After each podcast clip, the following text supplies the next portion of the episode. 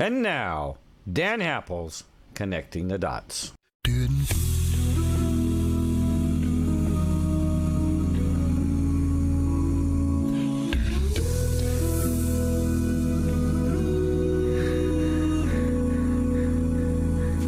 If tomorrow all the things were gone, I'd work for all my life.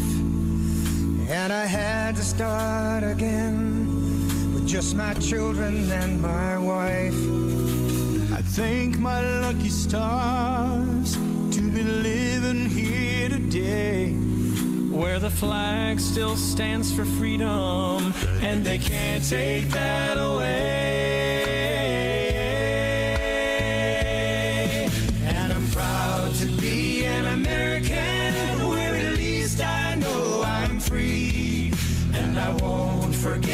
The men who died, who gave that right to me. And I gladly stand up next to you and defend her still today. Cause there ain't no doubt I love this land. God bless the USA. God bless the USA. Going to be our guest.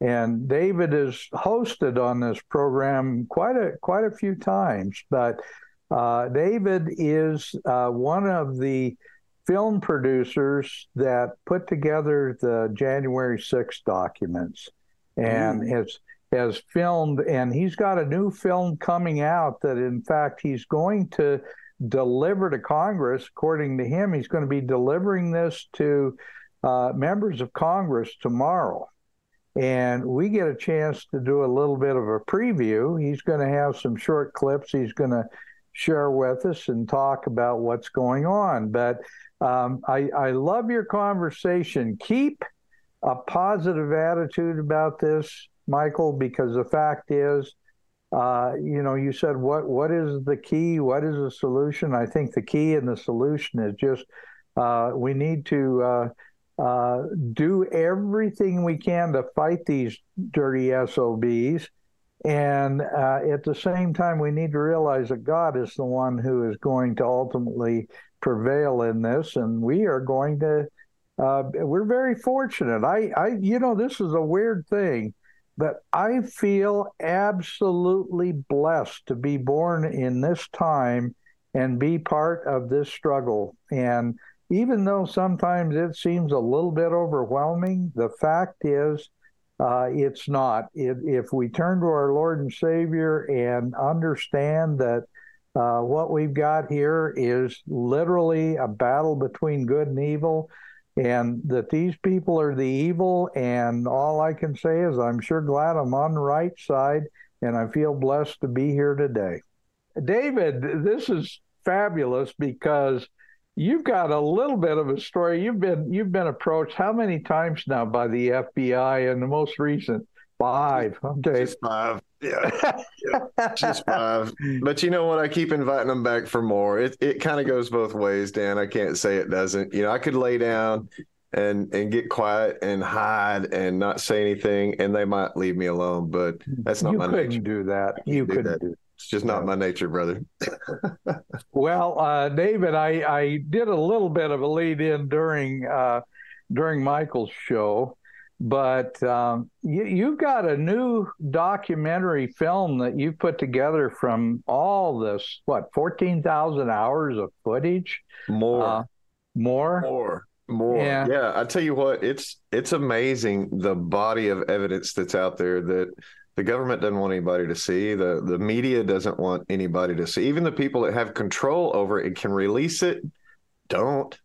There's mm-hmm. got to be reasons for that. And and I'm pretty sure that the reasons are it's very violent, it's very graphic, it's full of language. We had this mm-hmm. conversation a couple of years ago Oh, sure, sure. about the same thing. The footage is raw and it's real. The only problem with that is it tells a story. And that's not the same story that the media and the government has told people for two years. So, you know, Michael and Dan both, this is the thousandth day today since January 6th. It's been a thousand Wow. days. So we started a, a thousand days of terror because these J6ers, innocent protesters, have been terrorized by this government for a thousand days now. And we've Wow. seen suicides. We've seen families destroyed. We've seen jobs and careers and housing and vehicles. We've seen everything that this government can, you know, touch with its power just taken apart to pieces.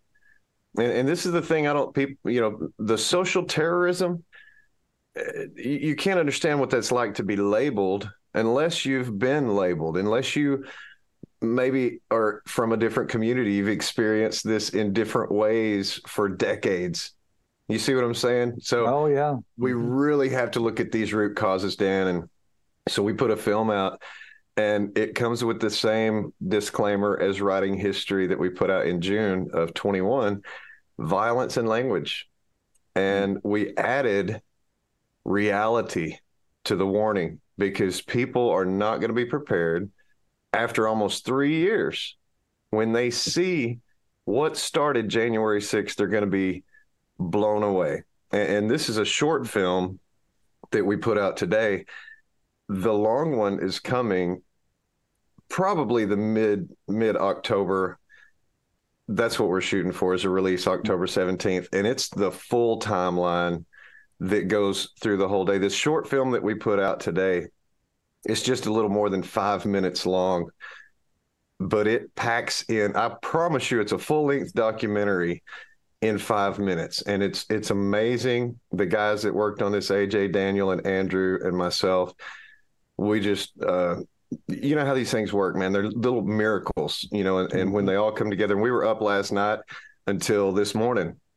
I think I might have had two hours sleep at the most if I'm lucky. So I'm not hungover if my eyes are red. I'm just tired. but Mhm. but it's been amazing putting this one together and I, I don't know if it's something that that you can show on your network because it, it it has death it has violence it has f-bombs everywhere people were passionate and mad that day dan you know and for good reason and and the Mhm. misunderstanding is that people say hey this was a an armed angry mob we're going to show you in this video that this mob was not angry, not in the ways people. Not when they started.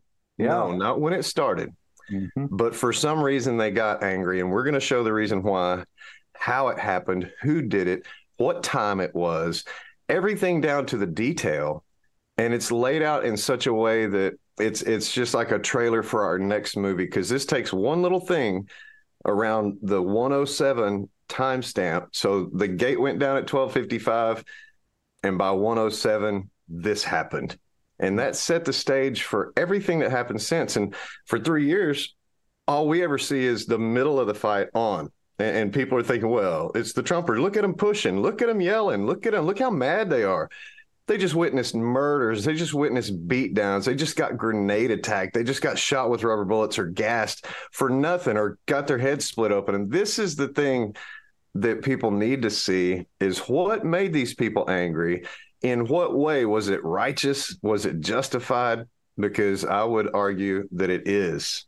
And i hope this gives people an opportunity to see something that nobody's shown them for the last three years. We've tried.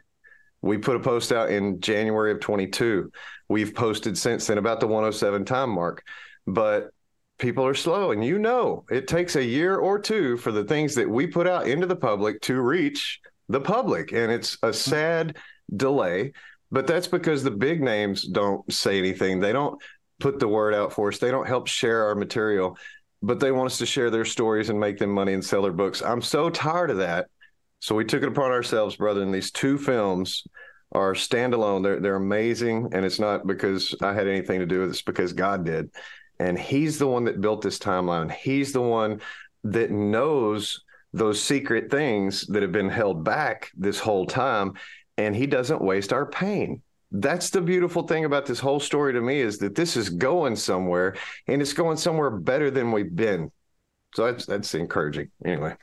That's wonderful. Uh, Yeah. Can you? Uh, do you have the uh, uh, possibility of showing us those clips? I do. I would love to show it, Dan, but I'm telling you, we show deaths and and there's a lot of violence. And if your audience is fine with reality, that's one of the warnings we put: death, violence, reality because this is something people don't know. And uh, yeah, I mean it's it's available. If you want to pull it up, we can definitely show it. Okay, I, I, um, first of all, I, I don't know if uh, Thumper. Uh, looks like you just recently joined us here.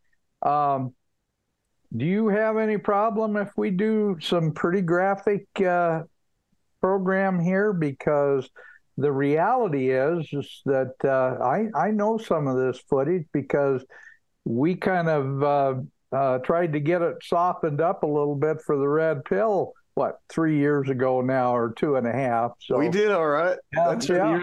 Uh, Dan, you're fine. Okay, let's. Uh, Let's, Wow. uh, you know, there's nothing wrong with reality. okay, Well, this is well, this is going to be one of those documentary style. I mean, it's reality. It's real. It's like watching a World War II cut or something. You're going to see death. You're going to see carnage, but it's in an, a, an effort to find out why and to prevent it from happening again. This is an awareness film.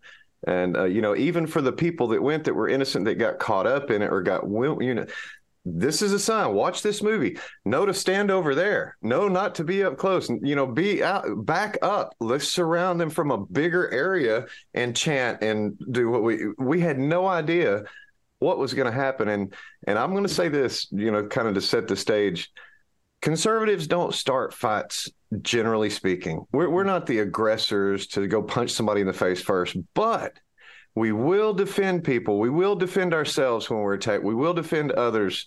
And a lot of that happened. And you'll see that in the short film as as Joshua Matthew Black is shot in the face and and and you'll see the way the crowd rallies around him. They're not even attacking the police at that point. So the whole uh, you know notion that this crowd was angry and violent and belligerent the whole it's it's dumb and it's it's really tragic for these people. That's a reputation smear because when we show you these videos, you'll see them just standing there, standing there, and you got cops on the radios screaming orders to a peaceful crowd that's just standing there. It's really amazing, really is. Thumper, I well, sent you. uh, David, why don't you? Um, uh, can you do the screen share? Or do you need us to do it for our end? Uh, Thumper- Dan, Dan uh, he has sent me uh, a couple of links here. Or well, Okay. Days of Terror.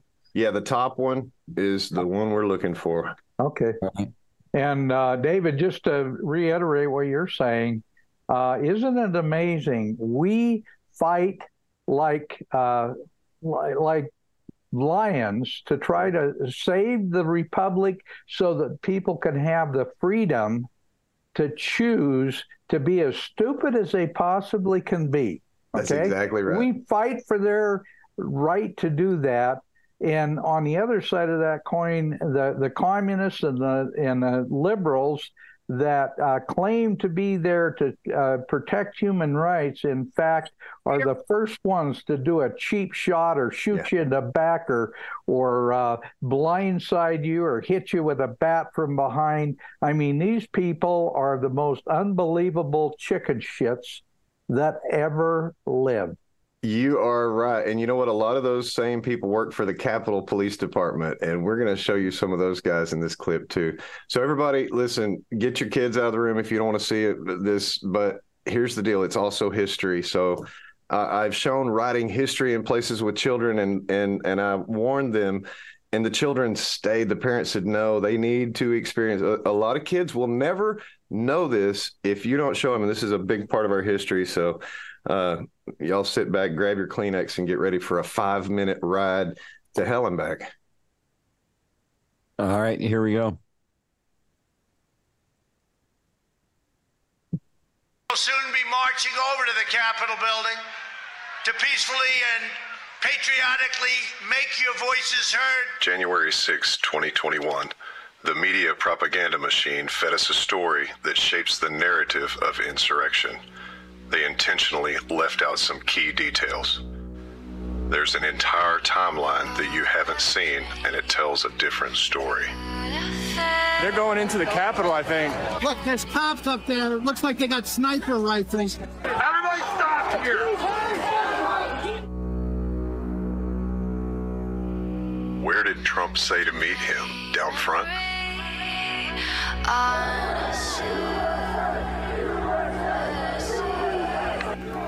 Were the agitators?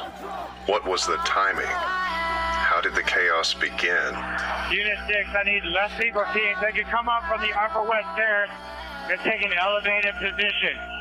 Right now we have group uh, uh, stopped at the Lower West Terrace. They're not compliant, climbing scaffolding. Let me know when the less than lethal teams are in place. We want to petition our government for redress of grievances. Did the officers not hear this? You were told there was fighting, but where? Shoot me! Fuck you! Fuck you! Traitor! Put that gun down! As a dream through the fence. Unit 6, I got a crowd fighting with officers pushing, throwing projectiles. I have given warnings about chemical munitions. I need the less than lethal team positioned above me to identify the agitators and start deploying. Launch! Launch! Launch! Were there any warnings to evacuate, much less safe exit routes? Dig deeper. Set up the for us.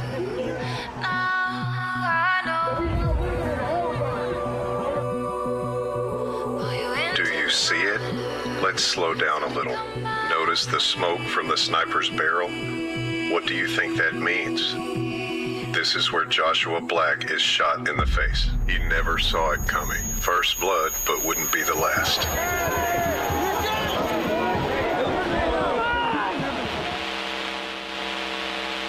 Is this where the agitation began? The police line is now reinforced.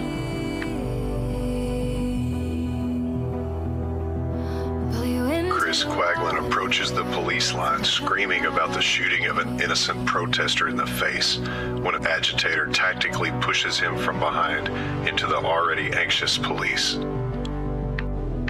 The agitator, Landon Copeland, admitted to being a member of Antifa just after being sentenced for his involvement.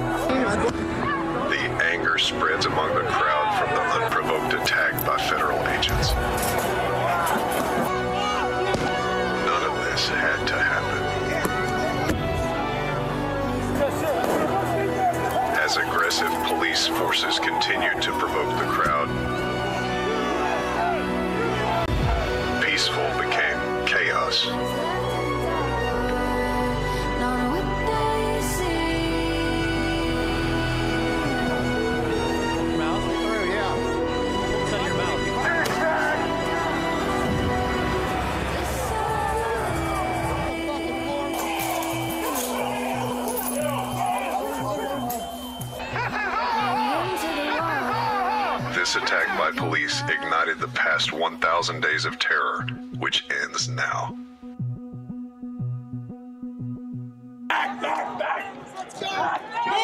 on, these guys, get the They're trying to save this guy's life right now.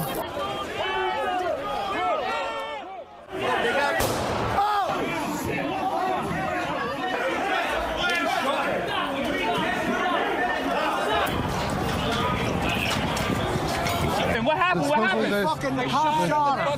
The cop Shot shot her. that? Shot her in the fucking What the fuck? Shot her.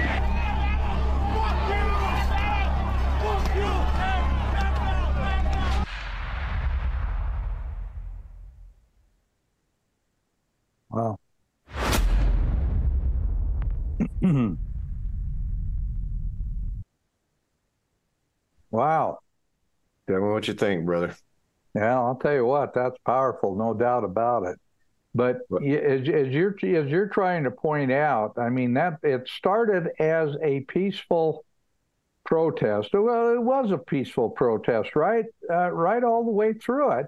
But the problem is, is that they they had all these damn uh, Antifa people and stuff embedded in the crowd that were trying to stir the pot. How many ultimately? How many uh, were identified in in the uh, in the crowd as uh, FBI or Antifa or some kind of uh, professional agitators. So those numbers would literally be in the hundreds. You know, there were uh, Kenneth Copeland, the guy in the movie, admitted to being Antifa and working with hundreds of other, you know, Antifa members that were there to do what they were doing. And that's, you know, but but I'm not even blaming Antifa for this. Let me tell you, it was a uh, choreographed chaos, I think, is what we said two and a half years ago, you know, with writing history. And we've seen now with Steven Sund's testimony about the intelligence not getting all the way to the teams, you know, Yolanda Pittman, Nancy Pelosi, you know, where is the chain of command uh, with the different sergeant at arms? And, and, it, and it's a power play.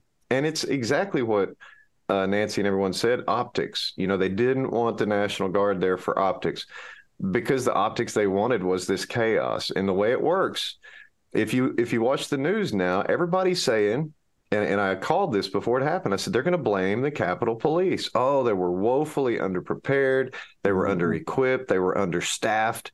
Well, it turns out they were intentionally left out of the loop on what was coming toward him. But what was coming toward him was not a violent, angry mob it was a protest, and, and I've explained this to other people in this way Stop the Steal is not a battle cry for violence. Stop the Steal is an encouraging cry to our politicians. Right. Right. That's what we went for. And you can hear these people in the crowd stop here. I, I, can play more. This is where we make our stand. We're not BLM Antifa and, and, of course you get the guy on the megaphone we're here to redress our grievances with our government plain as day on a bullhorn toward the cops and yet you see inspector lloyd over there giving the signal from for the sniper tower because he's getting this call on the radio but it's it hopefully plain as day for people to understand that when we're showing that crowd and he's on the radio saying they're attacking the police and throwing projectiles, there's they nothing are. going over anybody's head. There's nothing in the air. There's no pushing and shoving. And all the videos show people standing peacefully. Now, look, if you're shaking a fence or whatever protest, they get it, make noise, you know, be rowdy and all that stuff. But that's not even what they were doing at that point. And, and when they shot Joshua Matthew Black in the face, the people that were directly in front of the sniper tower if you look in the in the video and it's hard to see there's christopher quaglin right in front of the sniper. Christopher quaglin's the guy that ends up walking all the way over and yelling at the police saying they just shot this guy and then copeland shoves him from the back. That started mm-hmm. the whole thing. And, and from there it escalated. At 110 the police shoot pepper balls toward the crowd because of the pushing and shoving and and they end up shooting their own officers in the back of the head with with pepper spray. You know, you can see it. And then at 121 is when they start the grenades, mm-hmm. and and it was such a transition from people standing there talking to each other, wondering what was going to happen. You know, they were already anxious for being on the yard. They didn't know, but it was a miscommunication on purpose. They the police had moved barricades before people came down from the ellipse. They were supposed to direct and divert people like crowd control. And for some reason, hundreds of barricades were moved just hours before the protesters arrived. Then the Capitol Police, if you think two ladies and three guys could could stop hundreds and hundreds of people that were already there and and that was the most nonviolent gate push we've ever seen in the front you don't uh, help the lady up that fell down if it's a violent push. That's just the way it is. So we know that it's been pumped up and amped up, and and it's to our demise. And and the thing I think this points out, not anything more than what started it, is that a lot of these people after that moment are innocent. Imagine how many thousands of people, Dan, were watching that guy get beaten on the ground by the cop over they're holding him down you got five cops right there mm-hmm. and one guy is just waylaying on him and and you can see him reach all the way up behind his back and bringing it down and this guy's against the concrete he's not going anywhere and mm-hmm. and thousands of people are seeing that just getting enraged because this guy ran across there with a flag or something. Hey, it's like the football game, the streaker running across the baseball field, whatever. And it mm-hmm. wasn't all that. I mean, he he definitely didn't run up there swinging on cops trying to hurt anybody because if that were the case, Dan, we outnumbered them so much, it would have been mm-hmm. horrible. But all the people you see collapsed, all the people you see on stretchers, all the people you see dead are our people. They didn't have any people die. They didn't have any people in that situation. We didn't beat the life out of anybody. We didn't even come close because that was never our intention.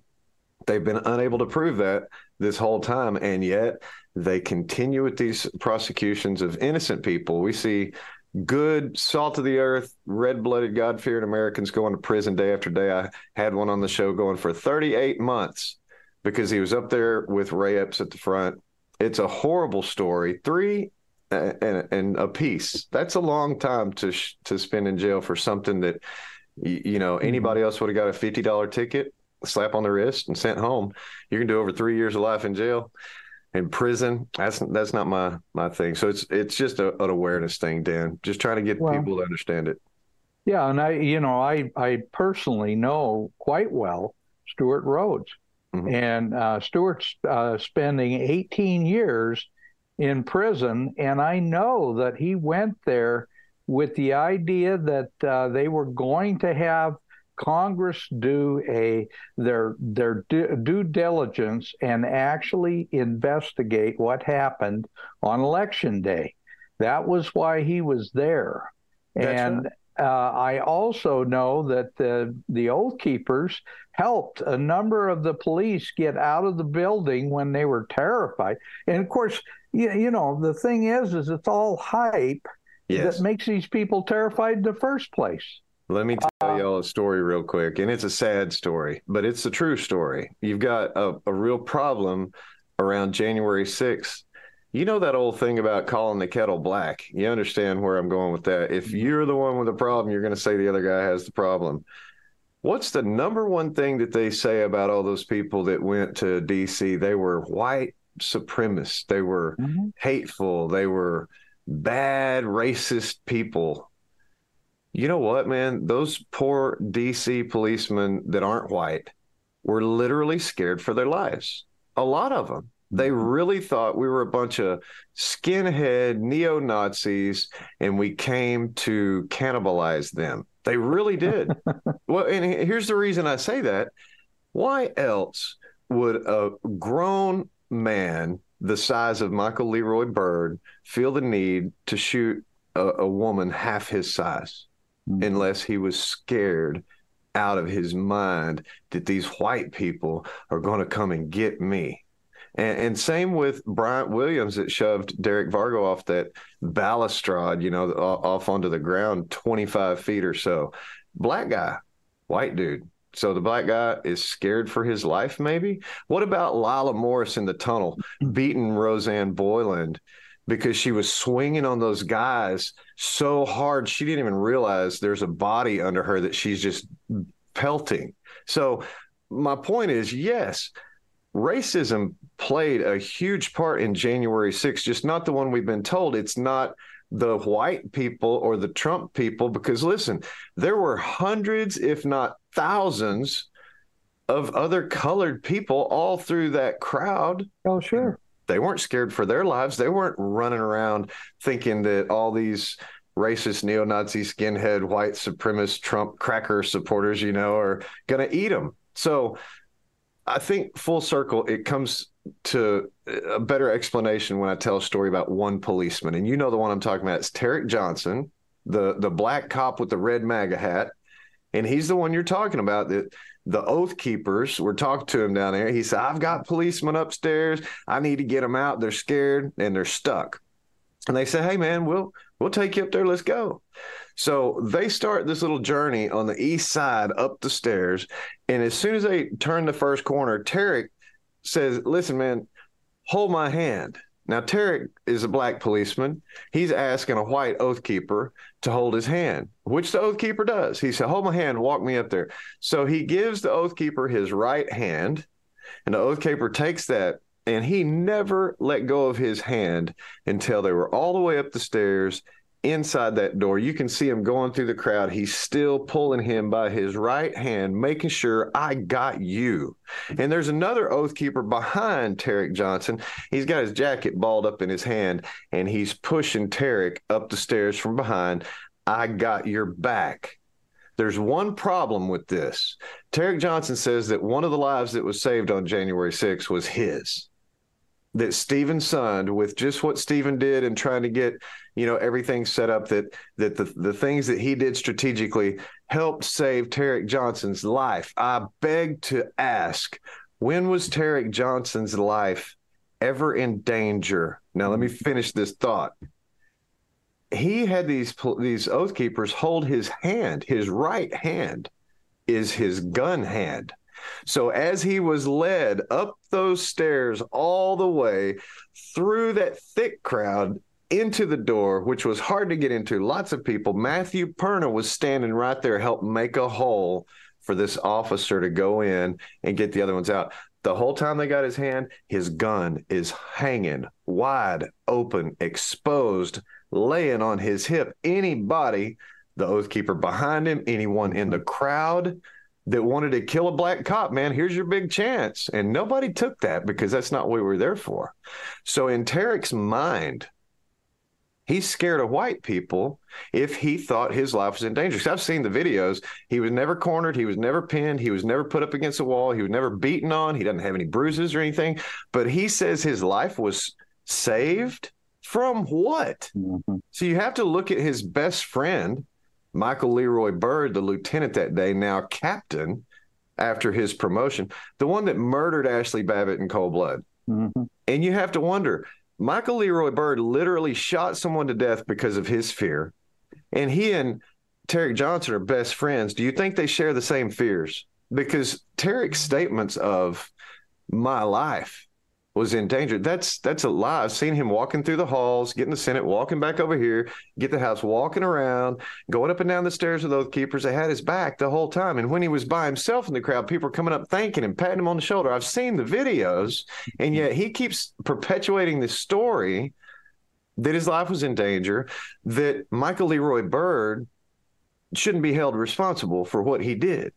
That was Yogananda Pittman's problem because she didn't give the intel. If she had given the intel, Ashley Babbitt would still be alive today.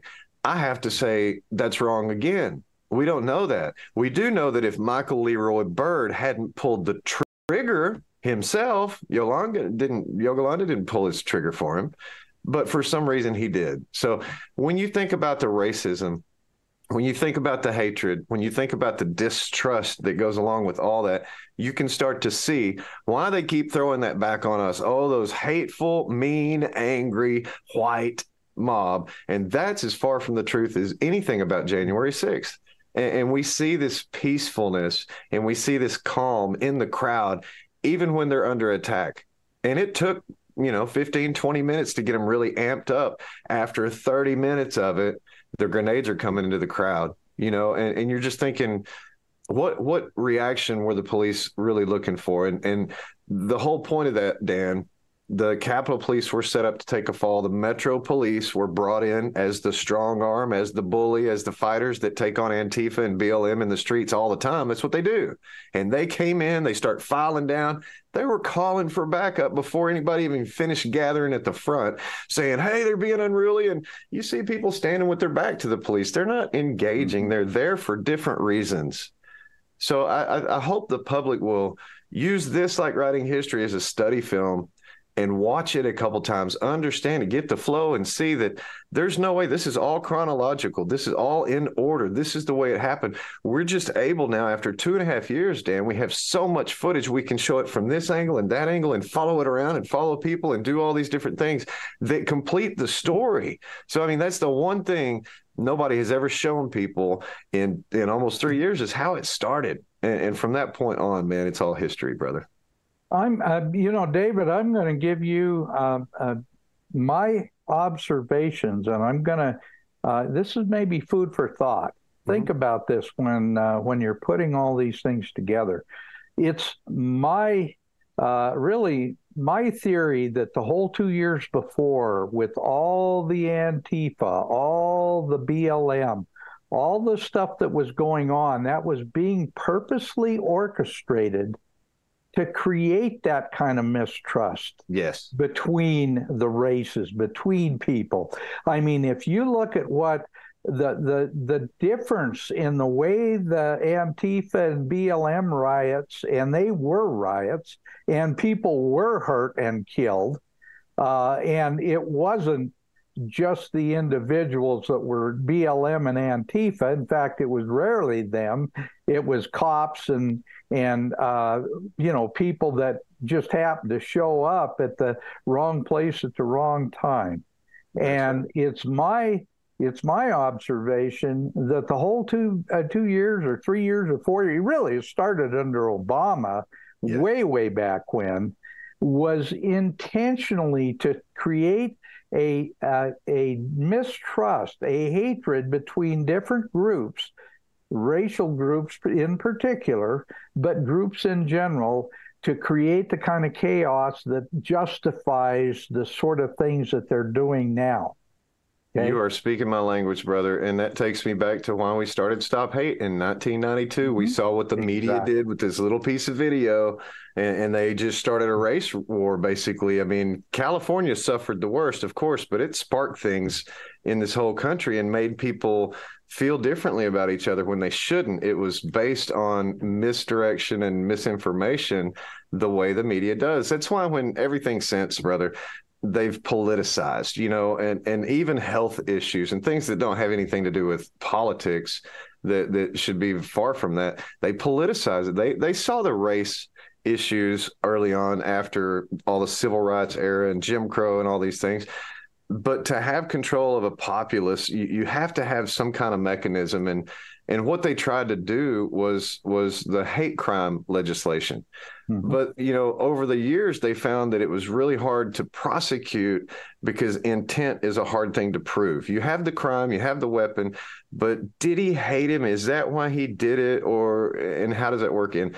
So they knew they had to do something to amp that up. Look, they've used race to divide us. They've used religion. They've used sex. They've used, uh, you know, male, female Everything. preferences, whatever. But if you politicize those things, now you're not a, a black person, but you see the plight of the BLMer, and it makes you mad at white people too because look what they're doing. But it's deeper than that. It goes back to elementary school. You know, when you get in trouble and Johnny got in trouble and you know you didn't do what Johnny did, but you got punished worse than Johnny did, did you get mad and punch the principal? No, you got mad and punched Johnny. And mm-hmm. that's what our government wants us to do to each other is to be jealous and mad and punch each other. And, mm-hmm. and and some of us don't sign up for that because we see through that and know that we're better than that. And listen, man, if anything, I hope this movie shows some of those BLMers that look, we're all a lot more similar. We've had some mm-hmm. BLM leaders come to J6 community and say, We see what they're doing to y'all and we have your back. Now, that's mm-hmm. by and large not the whole group. good. But the other thing they're saying to us, Dan, is that they had a lot of rallies and events planned that turned south, that they never had intention for them to do that. And and, and they were infiltrated the same way that we were infiltrated on January 6th with provocateurs and agents. And I bet now that we know how many FBI people were on J6 or close, and mm-hmm. we know the the Whitmer, Michigan thing was a whole sting operation. Yep. Now it really makes sense that some of these BLMers, because look, dude, Black lives do mm-hmm. matter. If you want that to be your motto, I'm cool with that. I don't care. As mm-hmm. long as you don't get mad if I say white lives matter. See, there's the rub. So mm-hmm. all lives do matter. and I don't lives. say that to take away from black lives. I say it because all lives matter, and that's fine. And I can say black lives matter. I can say green, yellow, red, purple. I don't care. All lives matter. So yeah, mm-hmm. I got your back. But I won't do the crime stuff. I won't steal from the people stuff. I won't take something good and use it for evil. I want to take something evil and use it for good. I think there's relationships that can be forged from group to group. I think what this is doing for most Americans, especially the white community that I'm from, is to say, hey, we never experienced these issues with the criminal justice system. You know, we didn't have problems as much with drugs, crack cocaine, or something that the inner city blacks over the decades have been plagued with. Not their fault either. You take away the fathers, you break the system, you do the welfare, so you do all this imprisonment and probation. You get in the system, you can't leave. Done done by the most uh, done by the most racist president in the history of the United States. Certainly close, if not the, and that's Lyndon Johnson. And he Yes. created this stupid nightmare called the Great Society that created the circumstances that he knew what the hell he was doing. He Oh, was yeah. trying to get votes. He was trying to get votes, but he knew that it would destroy the black community to do the crap that he did. And I'm going to go down, I'm going to go a step back, or actually not uh, before Lyndon Johnson, but uh, the Bush family. What a bunch of diabolical bastards the Bushes are. If you want to know why we don't have rule of law in this country and we've got all these uh, persecutions of political uh, criminals, guess what? Go look at 9 11, uh, which was an inside job. And take a look at uh, the, Patriot Act that was passed within weeks of 9 11 because it literally stripped our Constitution of individual rights. Well, it's amazing how fast they come up with these things. You know, just all of a sudden, like, oh, you know what would be a great idea? Let's do a Patriot Act and let's have all this stuff in, in like three days and, and be ready to rock and roll. It's kind of like when we were walking off the grass on January 6th and they were like, oh, those insurrectionists, those, you know, oh, come on, man. Y'all had all these verbs and all. You've already been to your dictionary. You've already decided what this is all going to be labeled as because you want that. You, you, you know, and I'm, I'm about to break another video. I've got videos of January 6th, the night of, where policemen were locking people in the hotels. And, I don't know if people are aware of this, but literally one officer, Weinberger or something, stuck a metal pole through the door handles where the people couldn't get out. I mean, fire hazard, all that stuff. But they were wanting to go outside, you know, and it was the curfew. I still to this day say that they were contemplating mass arrests that night. Now we know that police and agents were tracking Proud Boys and Oath Keepers back to their hotels. And I know in this hotel there were Proud Boys. So I don't know if they were trying to arrest everyone that was at the rally or just wait and try to get the Proud Boys out of it.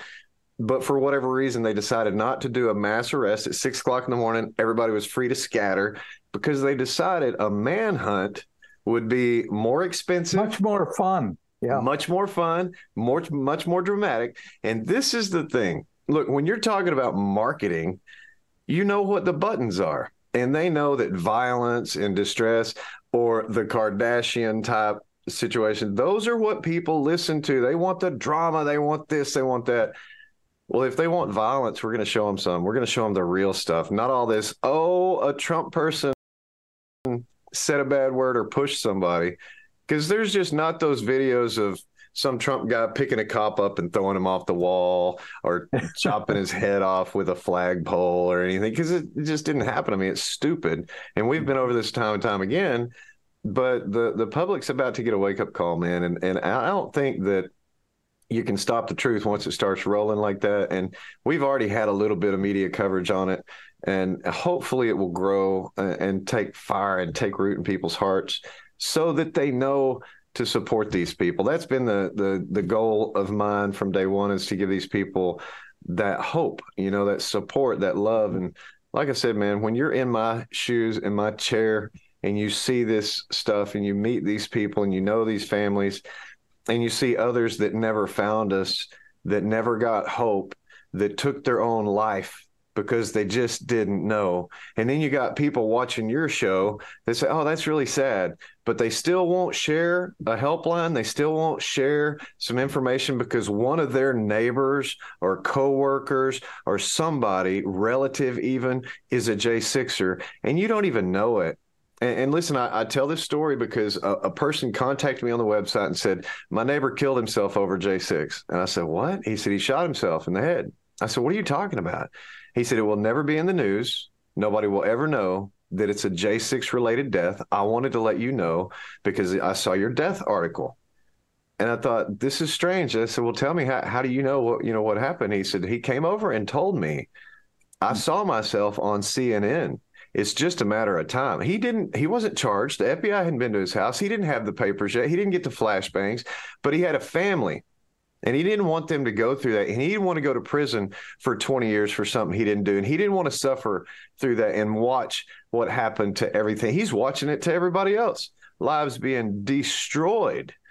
And he killed himself. And and and that's a horrible, horrible thing to know that there are so many other people out there that we'll never know about, that we can't help, that we can't reach because good people don't share.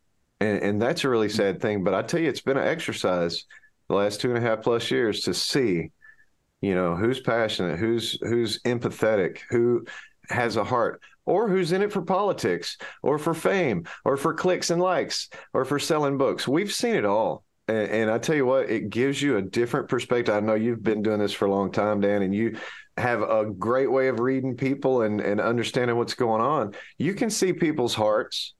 And, and I tell you, all the J6ers saw that day was blackness. You know, none of these people on the Capitol or Metro had compassion about them. They they ruthlessly beat them until the National Guard was finally allowed after three or four hours, whatever it was, to come in. It only took the National Guard about seven minutes to clear everything off. So think about that. These poor innocent people were forced to battle for their lives for hours. No exit routes were given, no warning was given to these people before they were attacked by rubber bullets and grenades.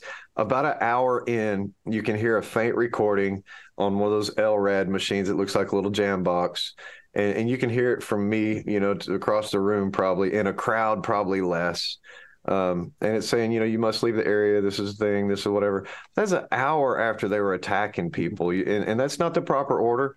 So if this happened to BLM or Antifa, they'd all have million point two dollars each. Everybody be sitting high and, and you know, it'd be a different world. But uh, not for these J6ers. You know, they're evil, horrible, uh, terrible, you know, God fearing. And, and Dan, uh, on that note, the only reason we're in trouble is we took our God into their sanctuary. That's right. Desecrated their shrine where they worship each other in the law and and whatever idols that they have that's not God. And and look, to do that, man, it's rewarding, brother, to stand up and spit in the devil's eye. There is really something to say about that. I suggest people try it. It's a little bit addictive. So if you have that addictive personality, be careful, or you'll be like me on talk shows and putting out movies and and doing all this kingdom work. Is that what I'm wearing today? Kingdom business. Mm-hmm. That's what we're called to do, brother. Well, uh, David, uh, th- this is a d- delightful discussion for a very difficult reason and that is we what we need to understand is that this whole thing has been set up for a very very very long time. Yes. January 6th was only a flashpoint uh, kind of a culmination of things that had been in the works for a very very long time. And it isn't democrats or republicans it's our uniparty state that controls the dialogue and controls the media and controls academia. And that uniparty is progressive socialist, globalist oriented. They've been on the same track for uh, almost 100 years in pushing us into this one world system that they think they're going to control. And uh, when we look back at, at all the dynamics of everything that's happened, the dots do connect. And I, I have to tell you, when I came up with the uh, the logo and the name of my program eight years ago, uh, boy, I, I I am so totally glad that I did that because we get reinforcement every day because one of the most popular things that people say is connect the dots it's amazing to do. It's an amazing thing to experience. And and literally that's what we do every single day with this video is try to connect the dots and you know get a discovery for trials, connect the dots, you know, show people where they were through the day and track them, you know, connect the dots. And it is amazing because that's literally what we're doing. And and mm-hmm. I tell you, it's been an honor to come on your show and be able to have open dialogue. You know, uh, it's really funny. I don't think people realize for all this time there are shows that that we've tried to get our information on. You know, decent sized talk shows mm-hmm. and down. You know, anybody. And it's amazing when you call these people and you say, "Hey, uh, you know, call in show or something. What do you want to talk about?" They say. So, well, hey, man, you know, let's talk about J six. Oh, no, no, listen, we we're not allowed to talk about that. Sorry, click. You know. Oh, I'm telling you, people that you love and respect that you think would have a little dialogue about that on their show and want to raise awareness or something. That's off limits, man, for a lot of these different people. And and now we're seeing the popularity of J6. Now we're seeing that, hey, maybe you can make money off of this. Hey, maybe we can milk this thing. Well, I'll tell you that uniparty statement you made, that is so spot on because uh let's see, January 12th, 2021 six days later, I tweeted out that we were going to build a timeline documentary, that we had videographers all over the place. And once you people see this documentary, this timeline film, you'll never trust the government again, either party. And hmm. this is amazing, but it's so prophetic because here we are over two and a half years later, putting that timeline film out. And I promise you, once you see it, you will never trust the government again, either party. Look, one party wants it to happen, the other party's letting it happen, or do they both want it to? This is that control thing, like you said, Dan, and it's long game. They never let a mm-hmm. crisis go to waste. They feed the flames, they fan the fire, however you want to say it, to get what they want out of us. And that's more control, more power. The Patriot Act was a land grab that, that's bottom line. That it's just like the Salem witch trials. It's just like anything in history. It's a land grab. They want power, they want money, and and when you hear them talk about January 6th, it's almost comical because uh, we watched the uh, one of the EMS videos and they talk about hey. We need more funding. You remember 9 11 and, and, and we needed more funding. And now we fixed all that. No, we didn't. We have to take our shoes off in the airport and get patted down and all that stuff for nothing for nothing. You still got guys that get in there and do whatever they want, whenever they want. It does not matter. It's just smoke and mirrors and control and power. And Mm-hmm. you know, we were talking earlier about hate crime legislation. Can I can I stop you right right there just for one second? Yeah. Um, it's uh, it's uh, the airport thing, the the the the whole uh, Patriot Act thing. Yes, It is Agenda 21.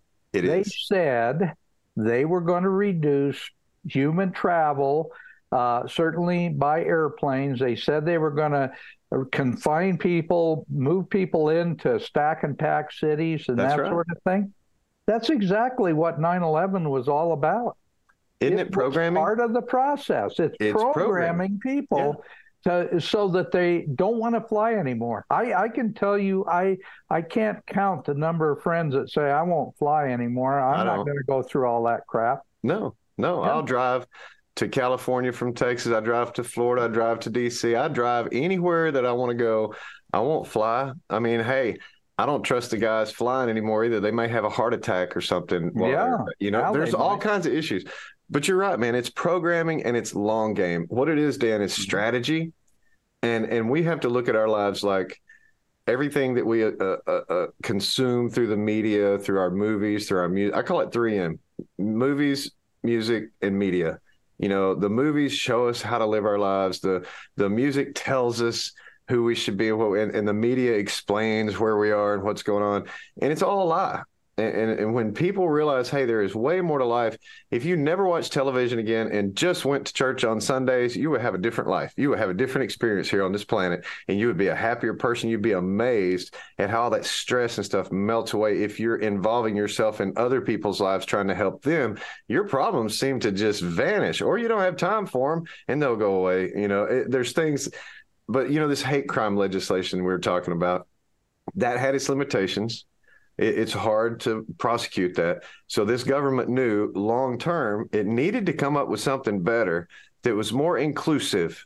And that's that domestic violent extremist clause that we hear about. George Washington University, Dalton University, all these bad funded universities that spit out all these graduates that go straight into AG positions or you know strategic places uh, and and work hand in hand with the go- Congress in writing these laws.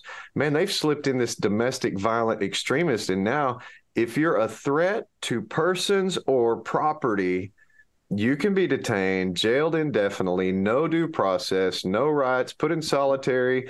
whatever they want to do. And J6 has been the proving ground for that. And, and, and here's the reason I say it you've got Enrique Terrio that didn't even go to DC on January 6th. Yeah, he was the Proud Boys. Yeah, he's the president. Yeah, all that stuff. He was in Baltimore. Yep. He was in Baltimore. He was not even there. So mm-hmm. for him to be in jail for 22 years for something that he wasn't a part of physically, so that begs the question: Well, how do how are they taking him to trial in D.C. if he wasn't in D.C.? Why wasn't his trial somewhere else? One step further, if I plan to go and do all this stuff like they say, where did that plan take place? Not when I got there. I talked to a guy from Mississippi. I said, Did you buy your vest and your helmet when you got to DC? He's like, No, I bought it at my house in Mississippi. I was like, So that kind of says it was premeditated. Well, uh, I guess I'm not saying you went to overthrow the Capitol. I'm saying you planned your trip and knew what you were going to take on your trip and what you were going to do on your trip because I knew he was going to defend against Antifa. He went the first rally and saw Antifa beat people up. Went this and saw other people wearing vests. Went the second rally knew how to gear up and be ready and ended up guarding some of the hotels and people had a free reign and had a good time. Third time he knew, man, this is going to be huge. You know there's going to be Antifa, so he gears up, but he's being charged in DC. I think that they should charge him where he thought of his crime or where he planned his uh, not where he commit but it's a really crazy thing and uh, there's so many things with the justice system that they're pinning these guys with that just not true. And, and, yeah. and those other communities we talked about for decades have suffered the same abuse under the same suits. It's the same system. It's the same lawyers, the same prosecutors, same judges, and they're all crooked as day is long. I'm telling you. And, and here's the way that works: they stack charges they stack a whole bunch of you're going to serve 20 years if you don't take this plea we really just want you in the system we really just want a victory want, want our our pound of flesh our win and we don't care plead down to the lowest lowest thing that there is a you know a misdemeanor whatever trespass and we'll let your seditious conspiracy go. But we got our points. Well oh, it was another one. Hey we had to cut a deal with them but we got another one and another one. Man they're they're up on their numbers. They have scared a lot of people into submission. And, and we're seeing now that when j6ers get to prison and they're talking to other prisoners that aren't j6ers those prisoners are saying you know what? I'm not as guilty as they say i am you know, yeah, I, I broke the law, but I didn't break it like that, or I'm not. Man, they stuck all these charges on me and got me to plea. We're hearing the same stories from other people, and I think this is that crossover moment to say, okay, BLM, okay, friends on both sides, let's get together and fix this justice system, this mm-hmm. judicial process that keeps breaking us all and destroying our families and removing the fathers. And we apologize because not all of us saw this earlier. We apologize that it didn't affect our neighborhoods as much as others sooner on for us to get involved because mm-hmm. it's beyond time for us to get involved. Yes, there are travesties, grave misjustice and injustice happening every single day in our foster systems, in our prison, in our courts.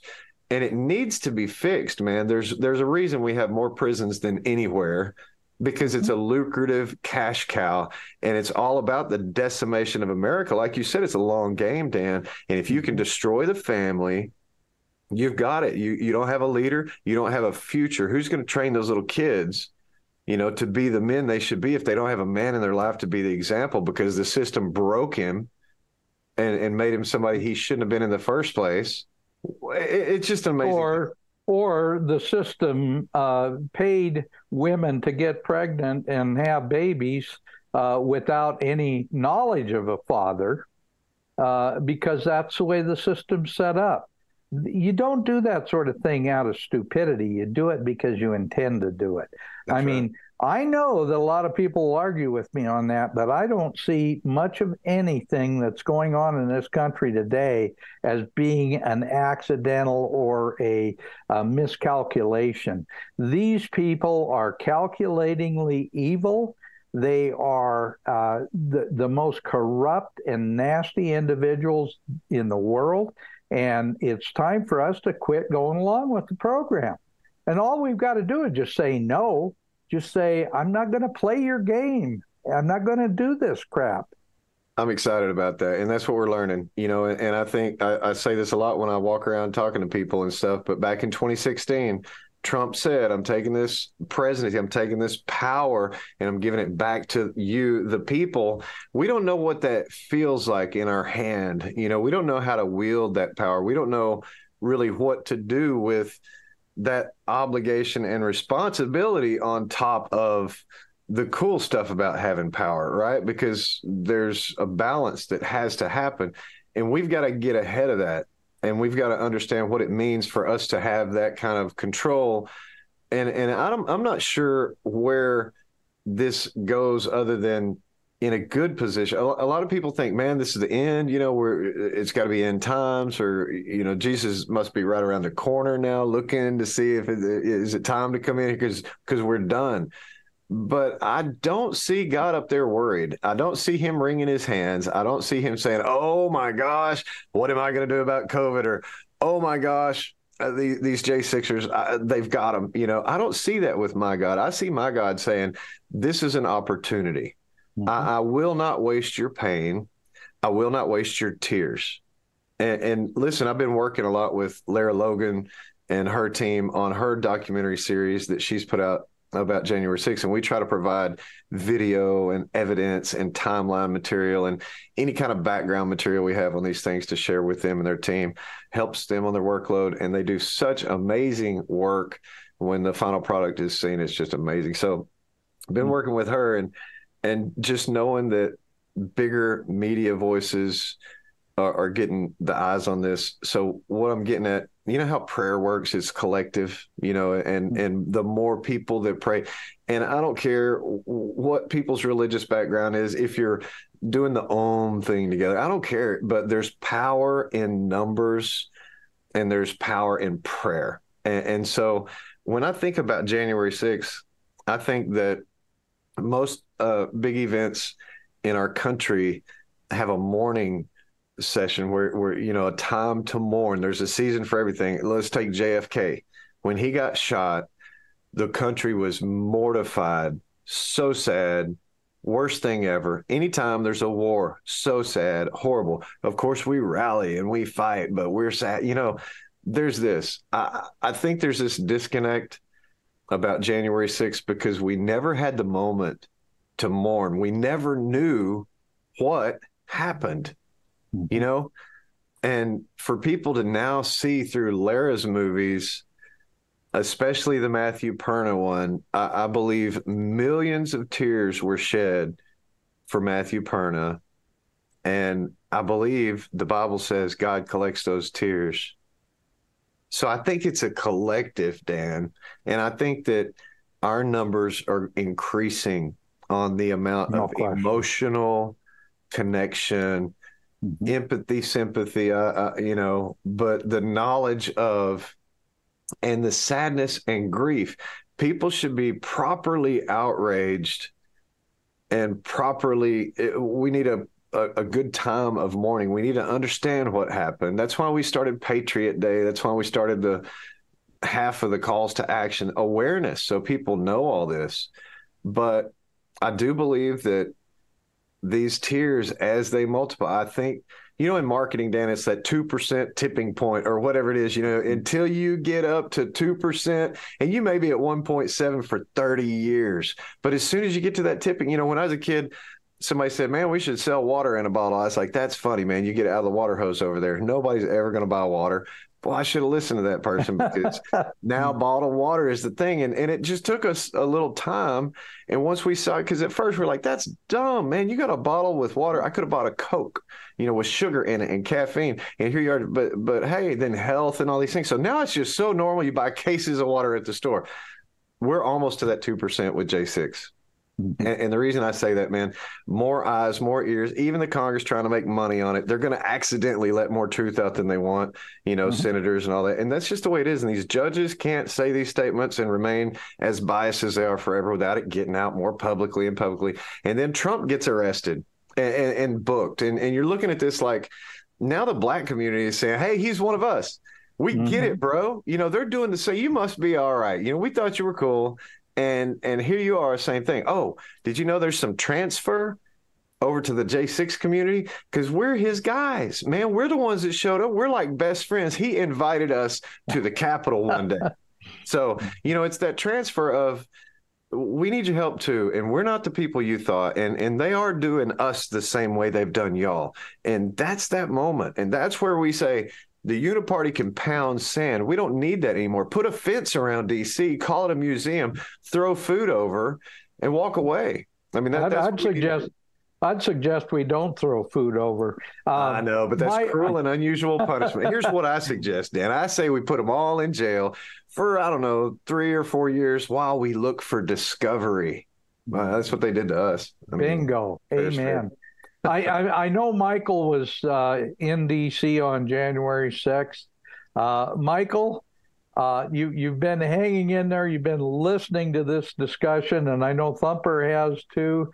Uh, I want to welcome both of you guys to uh, make any comments or ask any questions of David that you would like. Absolutely. Michael, it's good to see you too, brother. Oh, God bless you. Thanks. So, yeah. I'm always, I- yeah. Go ahead. Always glad to see a fellow J6er, brother. That's what I'm saying. then you're running into a lot of them because I am. a lot of them there. Good Yes. Lord, that what a crowd that was. But It's it's amazing for thirty thousand people how many people were actually there. Uh, that's what CNN reported That's thirty right. Yeah. That's right. That's yeah, right. but I, I know I've heard as different estimates, uh, and as many as uh, maybe a million and a half. Well, I know at least a million and a half were there. That because it was impossible not to be uh, anything less than that. But I've heard even more than that possible was there. But we were uh, January 6th, we were set up like bowling pins. Uh, they had planned that entire they, event. They knew we were coming. They know what they were going to do. I mean, the day that Trump announced we're you know let's go there, they started planning how they were going to set us up. I went the day before, and it was primarily just to do some scouting. I mean, I you know there were events going on, but I wanted to get the lay of the land, see what was going on, but I also wanted to see where the protesters were, and I didn't find any. I was running around, I was looking, I'm going, okay, where's the Antifas? Where's the county protests? Because they were always around, right? And I didn't see any. And then people started telling me, well, they're in the crowd. They're wearing their hats backwards and they're wearing something orange. And they actually corralled one of those guys in one of the speaking events there, and they had him where they're where the uh, where the uh, uh, fenced in. Uh, and I tried to get to speak to him, but I was off to the side, could hear him talking to other people, and he was kind of like a caged puppy. He, he really was, but he was amazing when people come up and talk to him. That you could see him soften and, and more like understand, try to understand what was going on as we try to understand him. But I started following around once I found out who the infiltrators or the agitators might be. I started looking for them.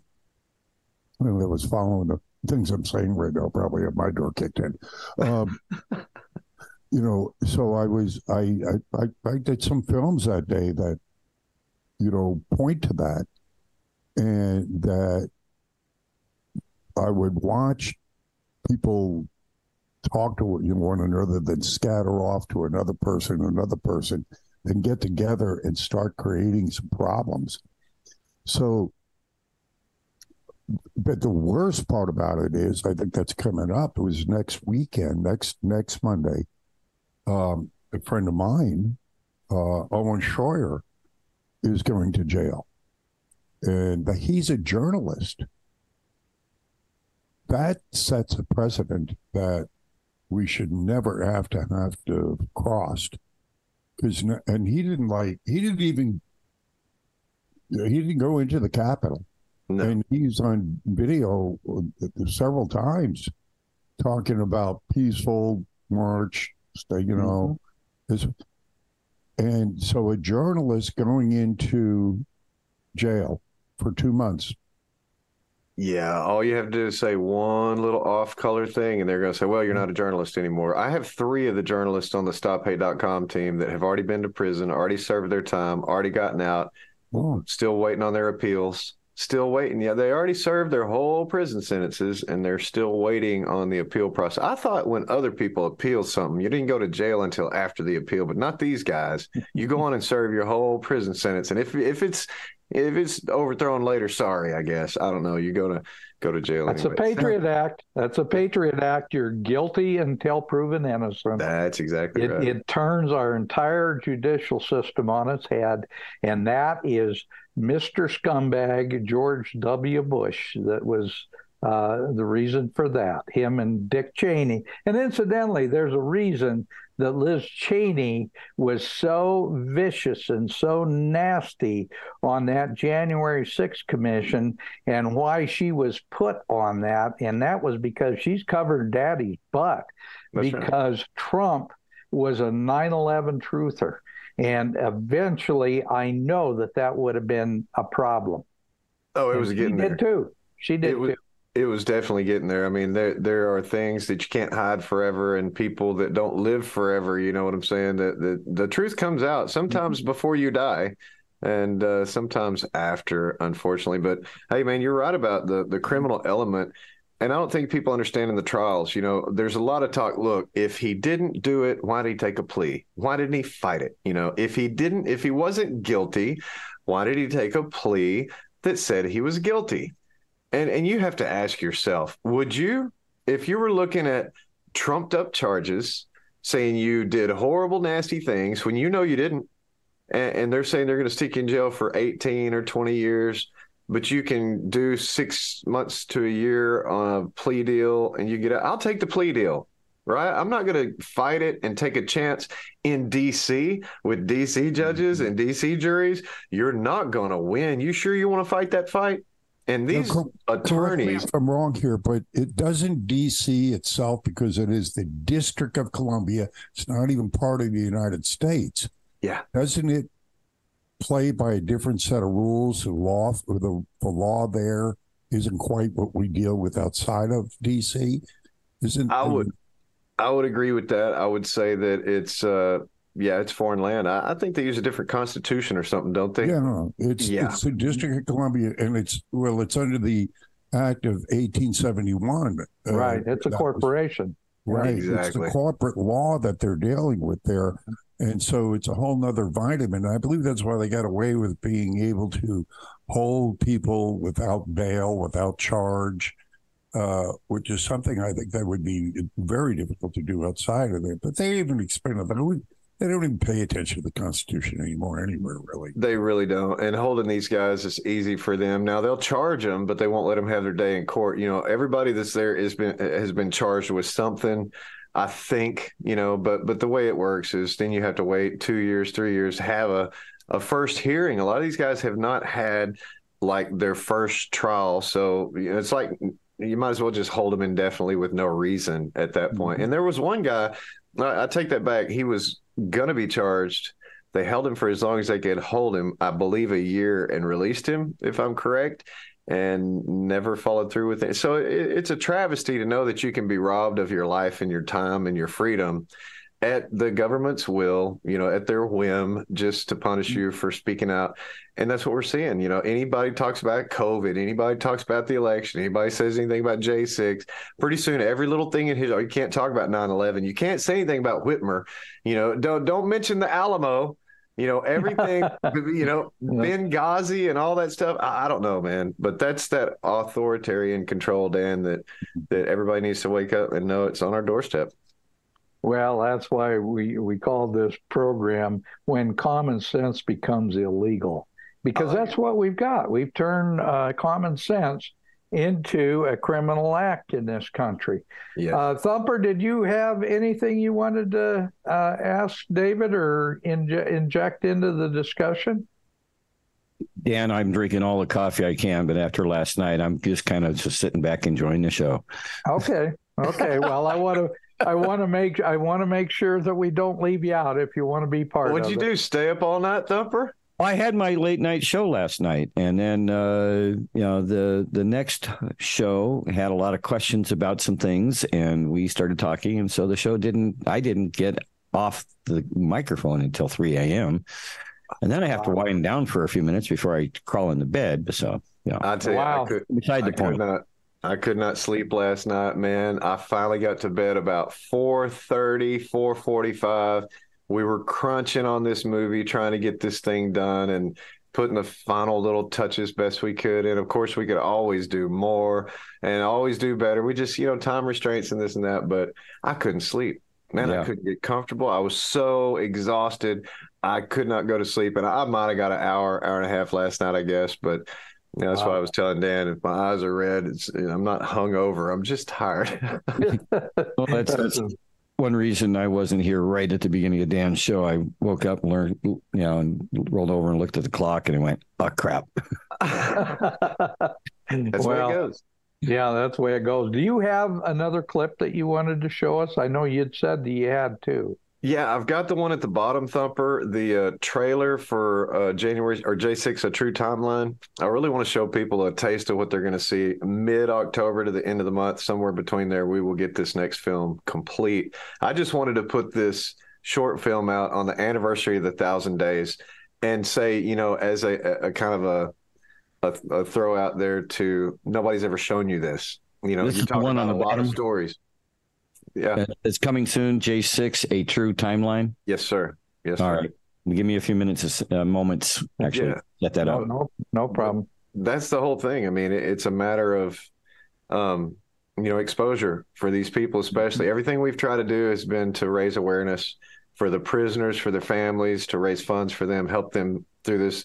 You know, there's no taking on the government. You know, they're strong, powerful, got all the money, all the resources. You see them dumping more and more money into the J6 battle to keep fighting us, and we keep running around here on our shoestring budgets and taking them on, man. It's like that slingshot with the five smooth stones. I promise they've got bazookas, F 16s, and nukes. Mm-hmm. And all we have is this little slingshot, and we're winning, you know, little by mm-hmm. little. God is good to us, and He's good to His people, man. There's something amazing about having the truth on your side. It is. It It, is. you know, they can do all this crap they want, but when you've got the truth on your side, uh, you're in a whole different realm. That's exactly right. Well, y'all check this little uh, trailer out for our next film, and and uh, I I think you'll enjoy this one.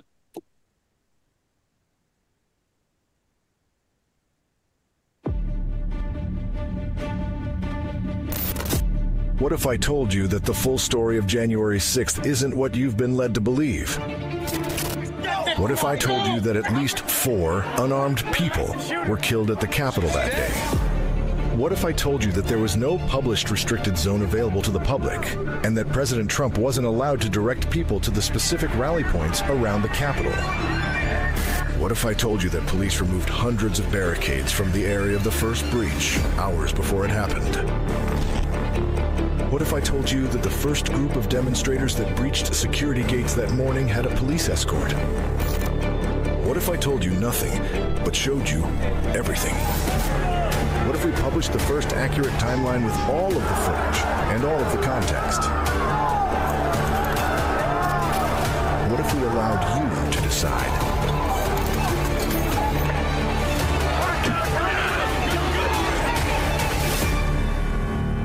January 6th, A True Timeline. Coming soon.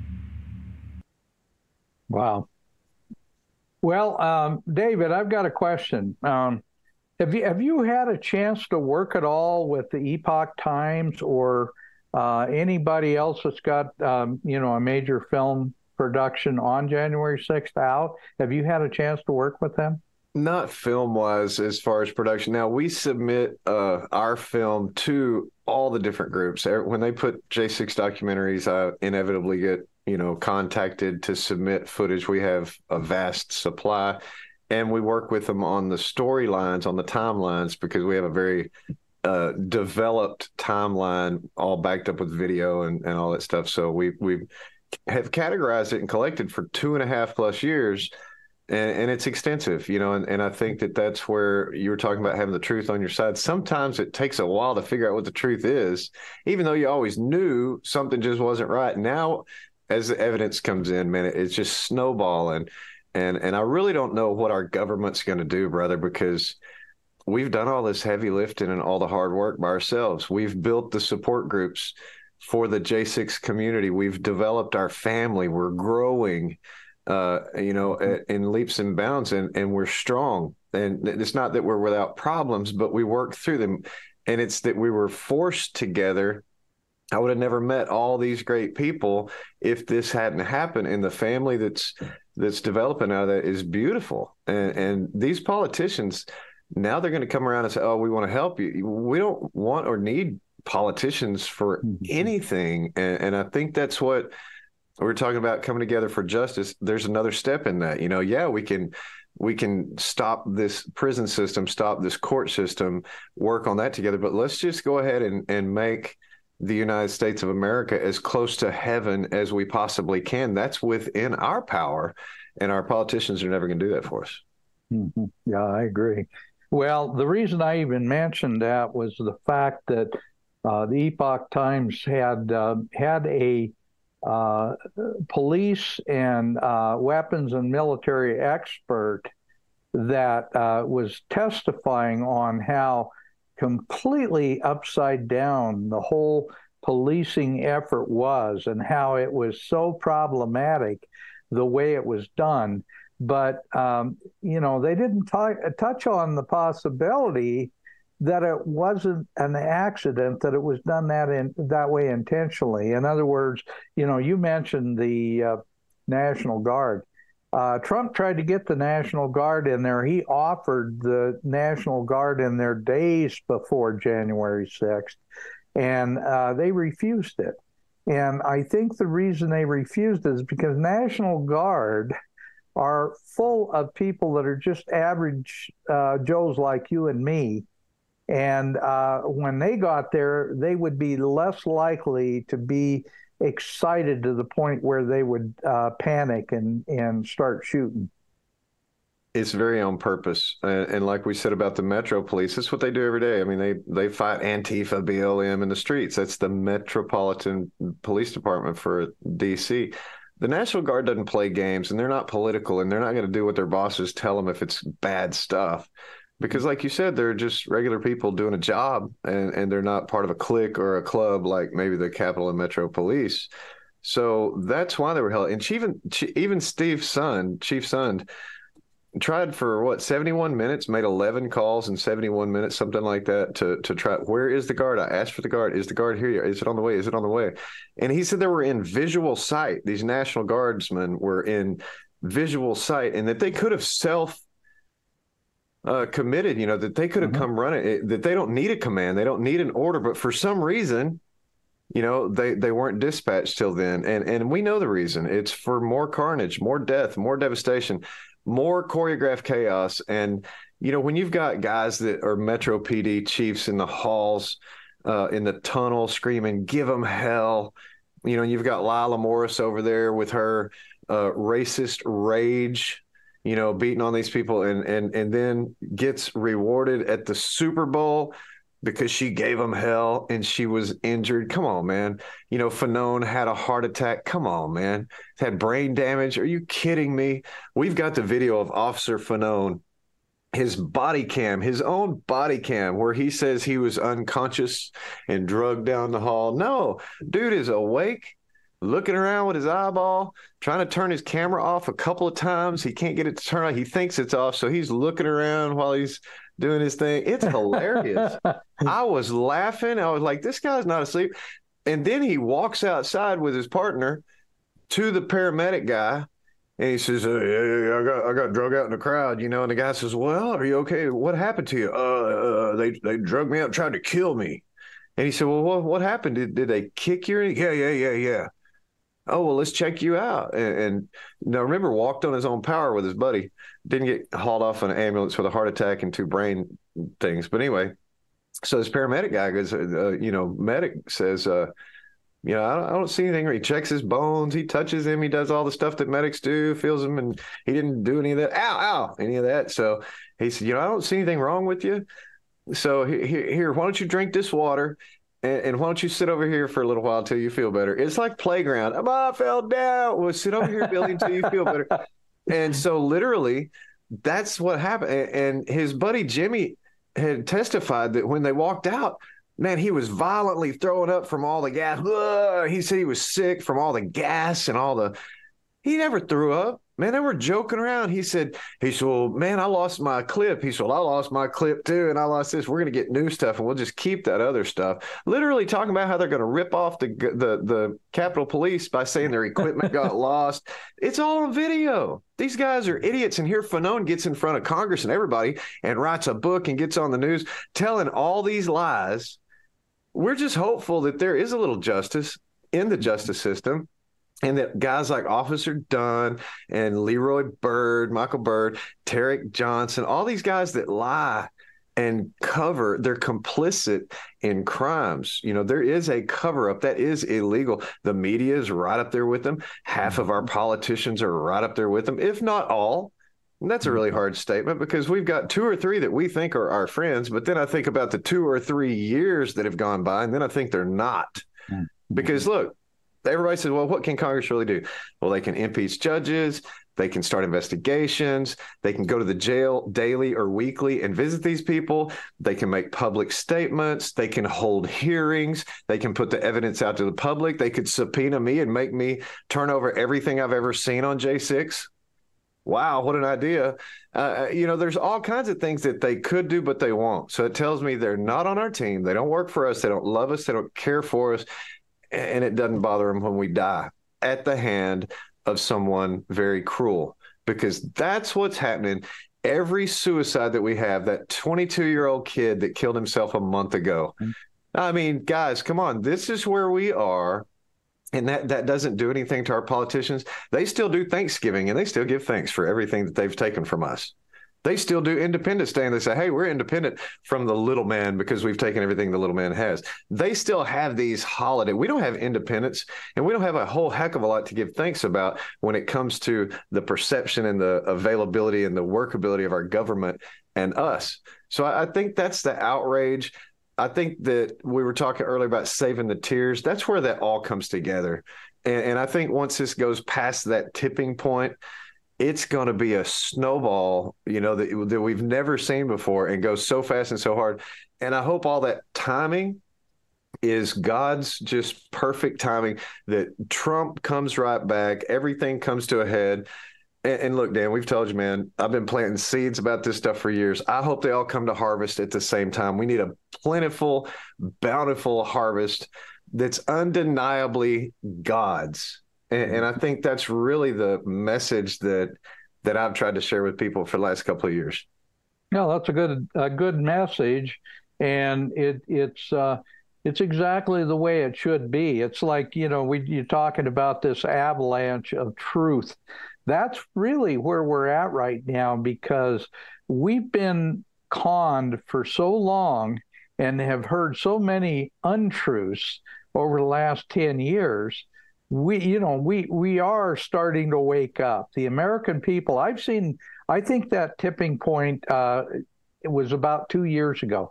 I think in fact three because i think the whole covid scam really started opening that door because people started to realize wait a minute what's going on here? This doesn't make any sense. That's where common sense factors into the equation, and they cannot take away everybody's common sense. They can make it illegal, like they've tried to do, but they can't take it away.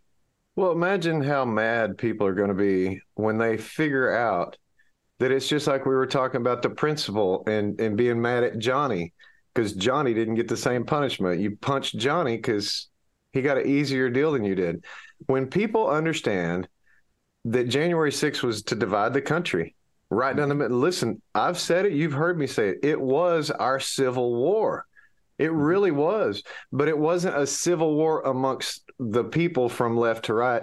It was the civility between the people and the government saying, we're not going to stand for this. And it was because of COVID and it was because of the shutdowns. It was because of the mm-hmm. businesses. It was because of everything and the election. Sure, the election was a huge part because we saw that if we lost that, we lost everything else that we had tried to hold on to for these years and and and what they've done to us. So really honestly, when you find out that this was an attempt to divide left and right, look, it was sex, it was politics, it was race, it was religion, it was all these different things. Now it's all political, all for reason. Now they have us on two different teams, red side and blue side. There's no in between. There's no middle ground. You know, okay, you can be libertarian, all these things. You've got to pick a side. You've got to pick a side. Are you with the Democrats? Or with the, I mean, there. That's how divided we are. And here's the thing: good people went to January 6th not to do bad things.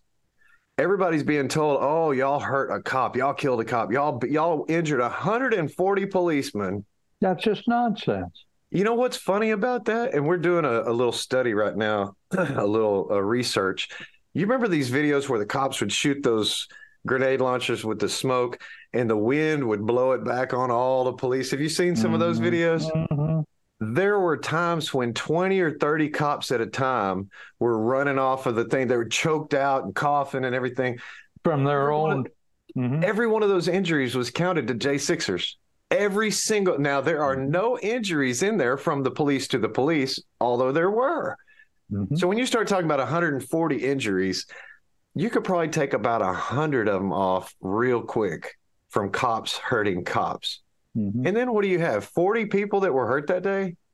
And how?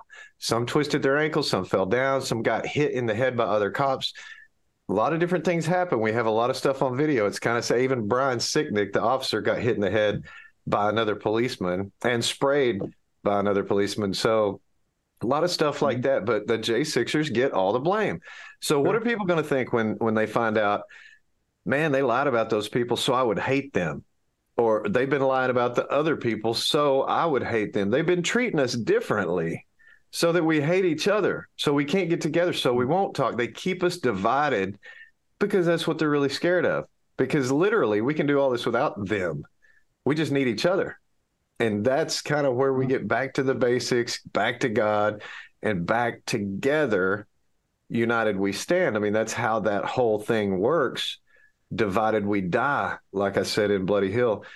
That's not where we want to go. That's never been our intention. We want life and more abundantly. The other team wants to steal, kill, and destroy. So when you break it down like that, it makes it really simple to live your life and, and, see what to and what not to get involved with and try to steer clear of the bad stuff. But I tell you, man, there's a lot of great people in a lot of harm's way right now that are appreciative of you, Dan, for giving us an audience, a platform. Uh, I know we were talking briefly yesterday, and and I don't know. I, I, guess you understand how important it is to me and how much it means to me. Uh, to have your friendship, man, and be able to do this. And, oh, and how critical, I'm, brother, to get that writing history off the ground in the very beginning.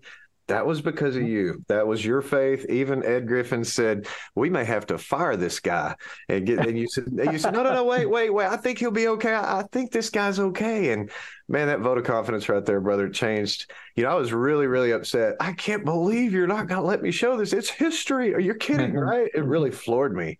But I mm-hmm. understand children, different audience, different stuff. I never even considered the the alternative, and it turned out beautiful with a PowerPoint because it was just an explanation, mm-hmm. and I think people really appreciated that. But well, those are I'm, things, man.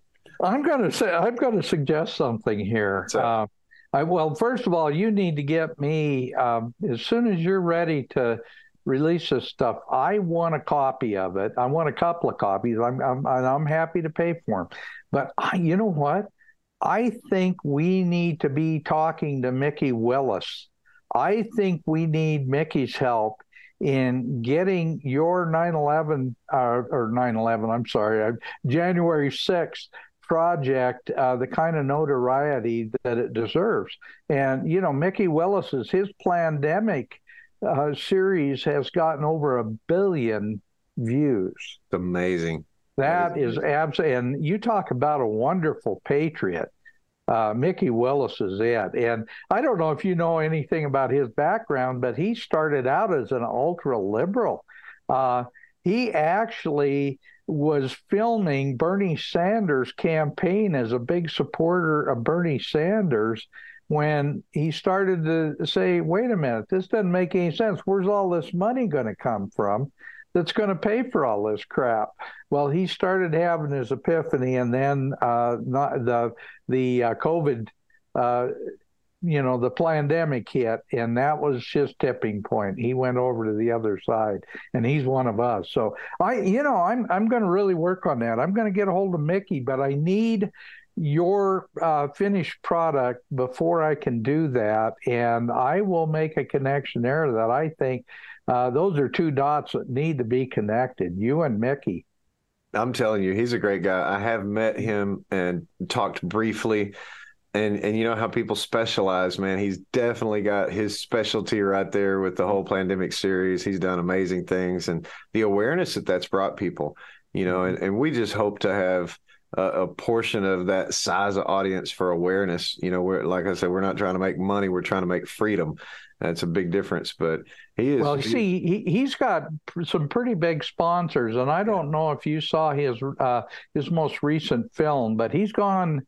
Uh, he's gone off the uh, pandemic rails a little bit, and he's starting. And like Michael says, um, uh, I or I'm sorry, um, um, uh, oh for crying out loud!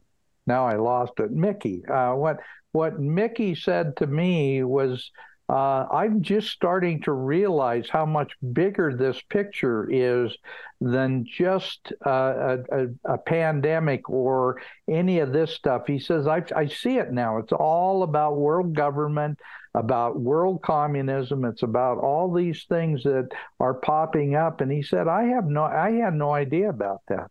Most people don't. Most people Yeah. never think past their driveway or their or their job or the mall or the t-ball field or Applebee's.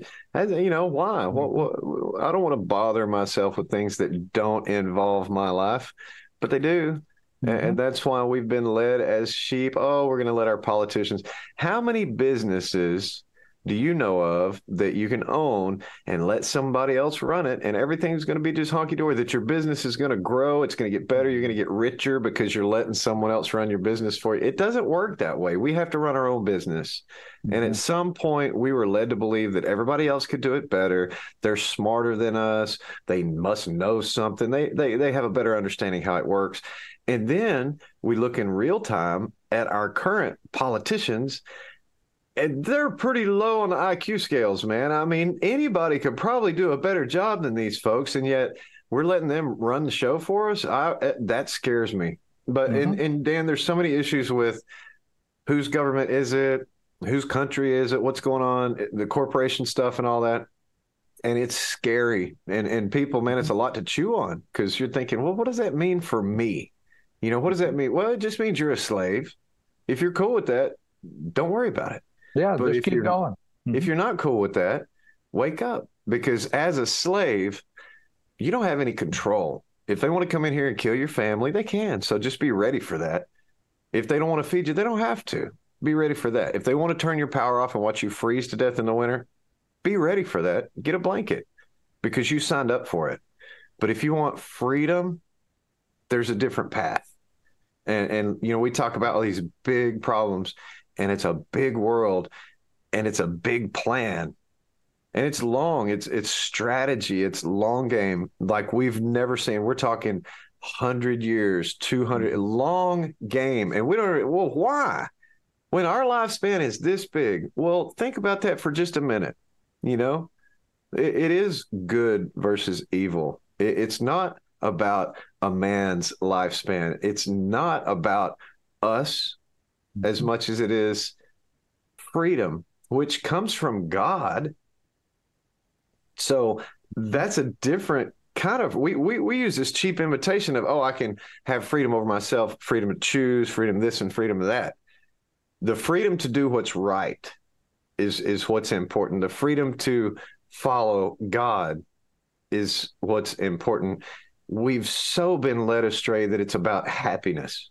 Mm-hmm. You know, when when life, liberty, happy those those things don't necessarily those three don't go together. because they, it, there's, there's no guarantee on this elusive happiness thing. The old version said ownership of property. Right. Right. I kind of like that better, but then the Life, government liberty, well, and property. if Yeah. they own all the all the property, they don't need the government. We've got to do something. Let's change that line and make it happiness. Let's make it elusive, and they'll never find it. It'll be fun, and that's kind of where we sit. And it's really sad, but you look at the all caps and the lowercase and the judges and the oaths and and the politicians and their oaths, uh, people that haven't taken them, people that should have, and and it's amazing to see where we are and to find out who's running the show and who's behind the curtain and who's doing what. You talked earlier about, uh, you know, Bush being so divisive and the Patriot Act and what that's done to Americans. I remember interviewing uh, two different couples always come to mind during the Obama era. He had just been elected, and and I was hanging out with this black couple, and I said, I gotta ask, what's your what's your thoughts on Obama? And they said, most divisive president ever. As soon as he was elected, man, even before the division, you could feel it, you could see it. There's a thing, and now when we look at each other, and there's this deal, and there's this thing. And then I asked a, a couple from Miami, a Puerto Rican couple. He said, "Man, he's the biggest hater I've ever seen." He said, "I've never seen anybody, you know, this is bad, bad, bad." And I'm thinking, here's two different people of color, you know, just having a a, a very frank conversation. We are just talking, and I asked a question. They were honest. And, and when you think about long game, and you think about division, and you think about race and religion and sex, wait, it's more of the same. Here we are. We got this little bitty percentage, little bitty tiny percentage of people that want to do crazy things with their bodies and do crazy, say crazy things. And you know, hundred years ago, we don't even listen to them. Don't give them a platform. Don't don't whatever. Just go be crazy. Go do your thing. Just don't mm-hmm. bother me. Mm-hmm. Now they put the microphone in their face and say, "This is what's important to everyone." Look, this half a percent of our population that dresses funny and does all these stupid things. That's what's important, and everyone gets mad. Look at them, and then they're mad. Look at the. Mm-hmm. It's so mm-hmm. intentional, Dan, and people don't understand that as big as the world is, as big as the problems are, as big as the plan is, God's bigger. And that's mm-hmm. something that we sleep well at night because look, I know you shoot me tomorrow. I know where I'm going. All you're going to do is send me home earlier. You can put my body in prison. I understand that. And it's going to be bad and horrible and all that. But I still have God. He's right there mm-hmm. with me. And, and, and look, I'll treat it like a mission trip. So there's things that we look at perception wise, Dan, that we've never been forced to look at before. And, and I think that's where when people really do that self uh, inspection, that, you know, internal, where am I? Who am I? Why am I here? That purpose is so important. And that purpose is to serve each other. And, and people in the mm-hmm. J6 community have figured that out. They're doing an uh, an outstanding job, you know, trying to support each other through the the worst thing in our history. And, and I Mhm. think when people find that out, man, they're going to be really mad. Oh, I think so too. And I I think it's this is an excellent time to talk about because you've been in this fight for a long time, but you started back in the Rodney King days. You started Stop Hate for the very reason that you're talking about right now. You saw them trying to slice and dice and uh, destroy our unity as a country. Now, one thing about uh, the United States of America, you go back uh, 40, 50 years, we really were united as a people around the idea of liberty. We were united around the idea that we were a special place uh, because we were uh, gifted by God with the the task of uh, having a a true freedom in this country that nobody else had. We were re- united around that and you know, the last 30, 40 years has been a gradual process to try to destroy all that unification, all that unity between uh, people of different sexes, different colors, different creeds, different religions, and it and I refer to it as slicing and dicing our society to make it uh, not cohesive. And, and that's what they're doing. That's that division that we were talking about, even over the subject of J6. Look how people are so divided. I mean, you can say J6 and, and you're going to get instant response. you know, from either side. It's instant. Oh, those horrible people, uh, murderers, cop killers, or, you know, it's terrible what's happening to those folks. But what are we doing?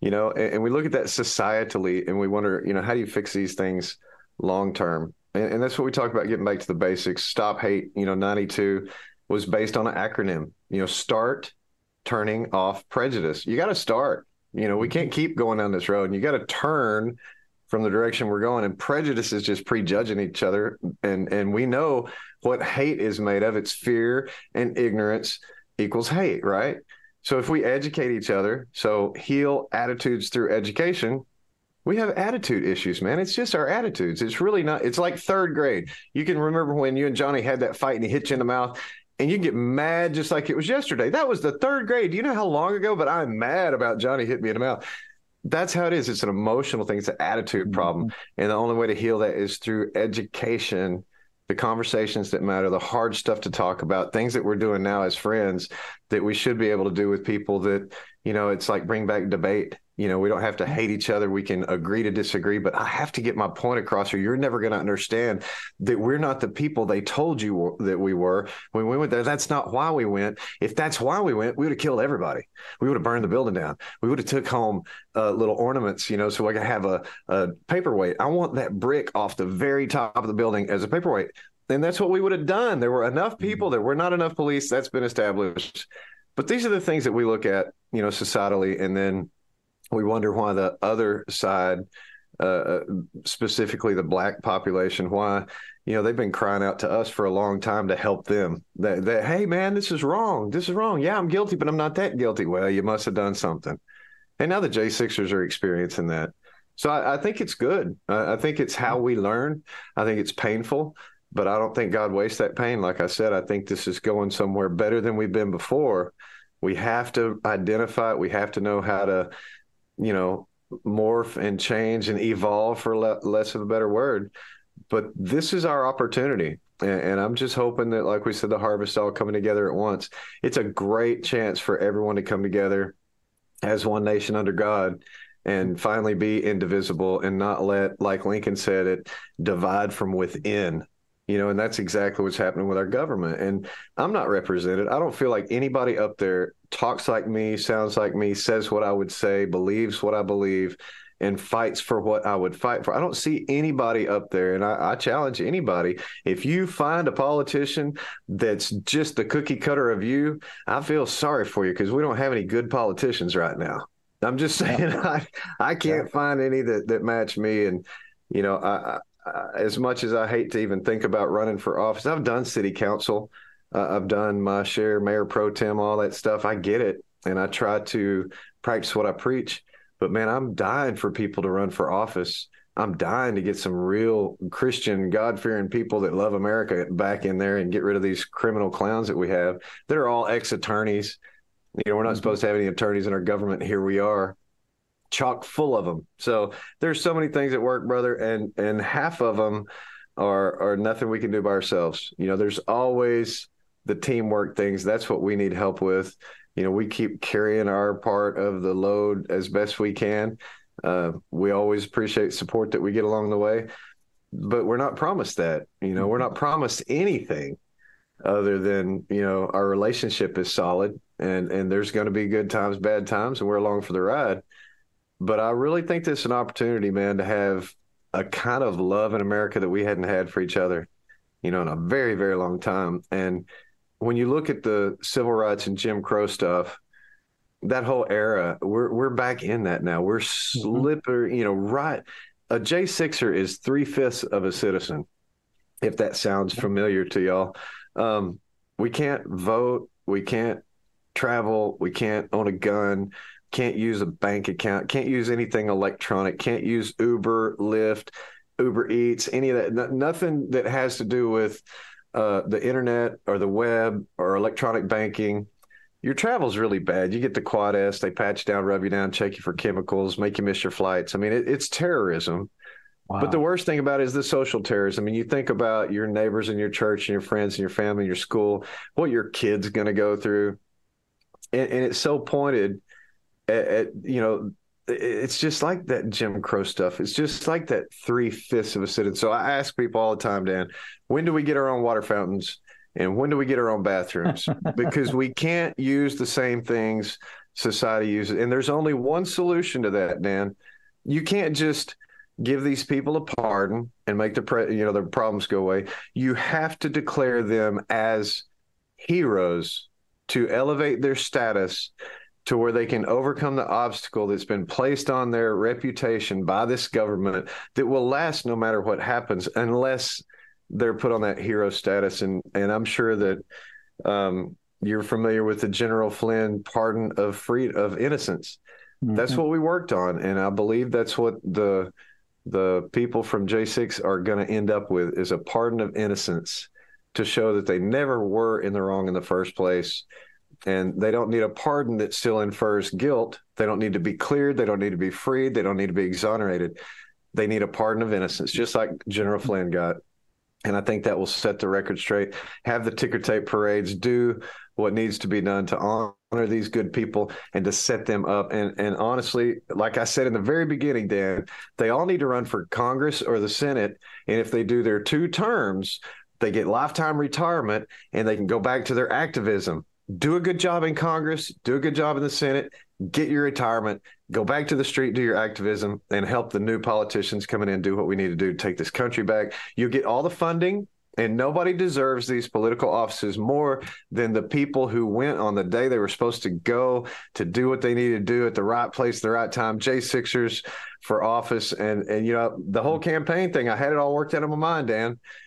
We're taking the Capitol in 24 and everybody's like oh easy. No don't say that. And I, well, no peacefully peacefully. Mm-hmm.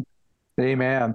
Well um, i you know i want to talk uh, a little bit about the book that you work with uh, rivers um, on uh, putting this production out and it's called the american gulag chronicles and you uh, and and that was for the specific purpose of providing a little bit of money for the January 6th defendants and for their families if in fact they were in a situation where a lot of them when the breadwinner was put in jail they lost their homes. They lost uh, you know their their uh, way of life their living everything about that. Uh, talk a little bit about the american gulag chronicles well, they lose everything. I don't know any J6er that's in a better spot that has more money than they did. And, and it's a cruel place to be.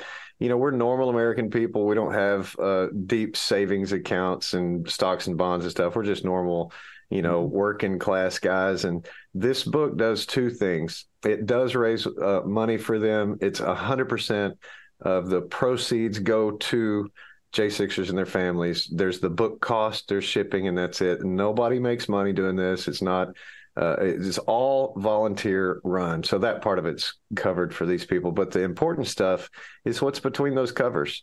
It's their stories that the media would not let out, that the judges would squash, that the attorneys would not help them tell the world. And it's what they've been screaming and crying the whole time that they've been gone. A lot of these guys have been in jail now for up to a thousand days. And, and, I'm not talking about 10 days or 100 days or a couple of months, years. And the fact that we can sit here today, Dan, and say that it's been years, it, it's disgusting and disheartening. And, and this book really encourages uh, people who read it to get more involved with the Pen Pal program. We've got uh, Patriot Mail Project. Uh, and and of course, this book, Letters from Prison, is just about 38, I believe, of the guys, uh, mm-hmm. their stories, and and it goes through it to say, you know, this is my experience. This is what I saw that day. This is what I went for. This was my intention.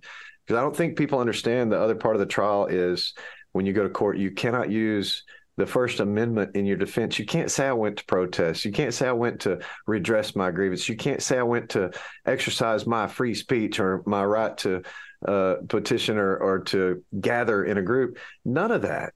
They are going to take that freedom away from you and interject that your intention was to overthrow this government. These books, this book tells those stories of these people, what their real intention was. And not one of them says, I was there to overthrow the government. That's not the way this worked. It's not what anybody went for. There was no plan. And the proof in that, Dan, is that there were no four wheel drive trucks on the yard at the Capitol on January 6th. That's proof Mm-hmm. that there was no plan because I know every redneck that I know, if there was word that we're going to go overthrow the Capitol, they're going to drive their four wheel trucks on the grass and they're going to do some donuts and some jumps. It's going to be. I, I grew up with a lot of those rednecks. I know exactly what you mean. That's exactly what we are. I mean, Yeah. that's and and that's reality. And and the fact that three years later nobody's come out with the plan, nobody caught somebody with some paperwork, nobody said, "Oh, here it is." Joe and and I'm telling you, conservatives brag. We're not the smartest bunch, these MAGA folks. And and if we had a plan, we would have told somebody by now. Oh, I planned the whole. I was the mastermind. Well, you'd be in prison, but you're not that smart. You're gonna have to tell somebody, and nobody has. Says a lot.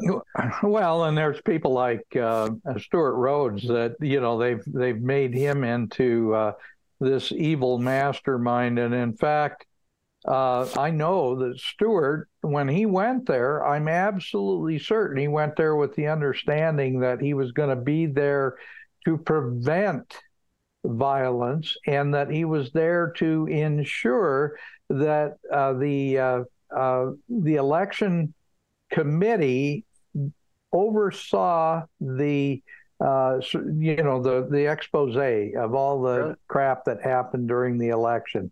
That was why he was there. That's and right. I'm absolutely certain of that. And same thing with the Proud Boys. Same thing with a lot of them. Now, you you talk about the people that uh, wrote these letters from prison.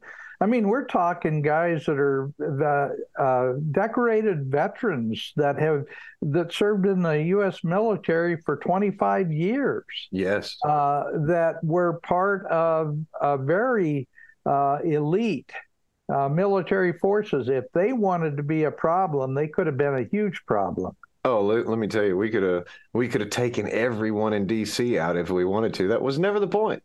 And, and you're right, man. I think Sarah McAbee, her husband Colt McAbee, is in trial right now in D.C. He's the sheriff that was at the tunnel and tried to help Rosanne and push the cops back because they were beating her. And of course, he's being charged with all kinds of heinous crimes that aren't realistic. But I think she said it best when she said, you know, if you want to know the kind of people that are sitting in this prison in, in the American Gulag, um, and they are a- around the country. There's not just one. She said, if you were to walk into church, walk down the center aisle, and just pick aisle number nine or whatever, and just look down the row, you got a plumber, you got a carpenter, you, you got working people, you got a policeman, you got a retired military, just regular, everyday Americans. And, and that's the kind of people that are writing these letters. And you know what? There's some brilliant, brilliant people in there, just like everyday Americans that mm-hmm. have a great understanding and grasp on what's going on. They have a huge faith in God, which is growing stronger by the day. You would think the opposite, but these people are strong. They're founding fathers material. I tell people this all the time because if they weren't, they would have folded. And, mm-hmm. and they're not folding. They're saying, you know what? I'm going to stand up for what's right. I'm going to fight for my freedom, for my God, for my fellow man. And that's what they're doing. We just need to support them however we can.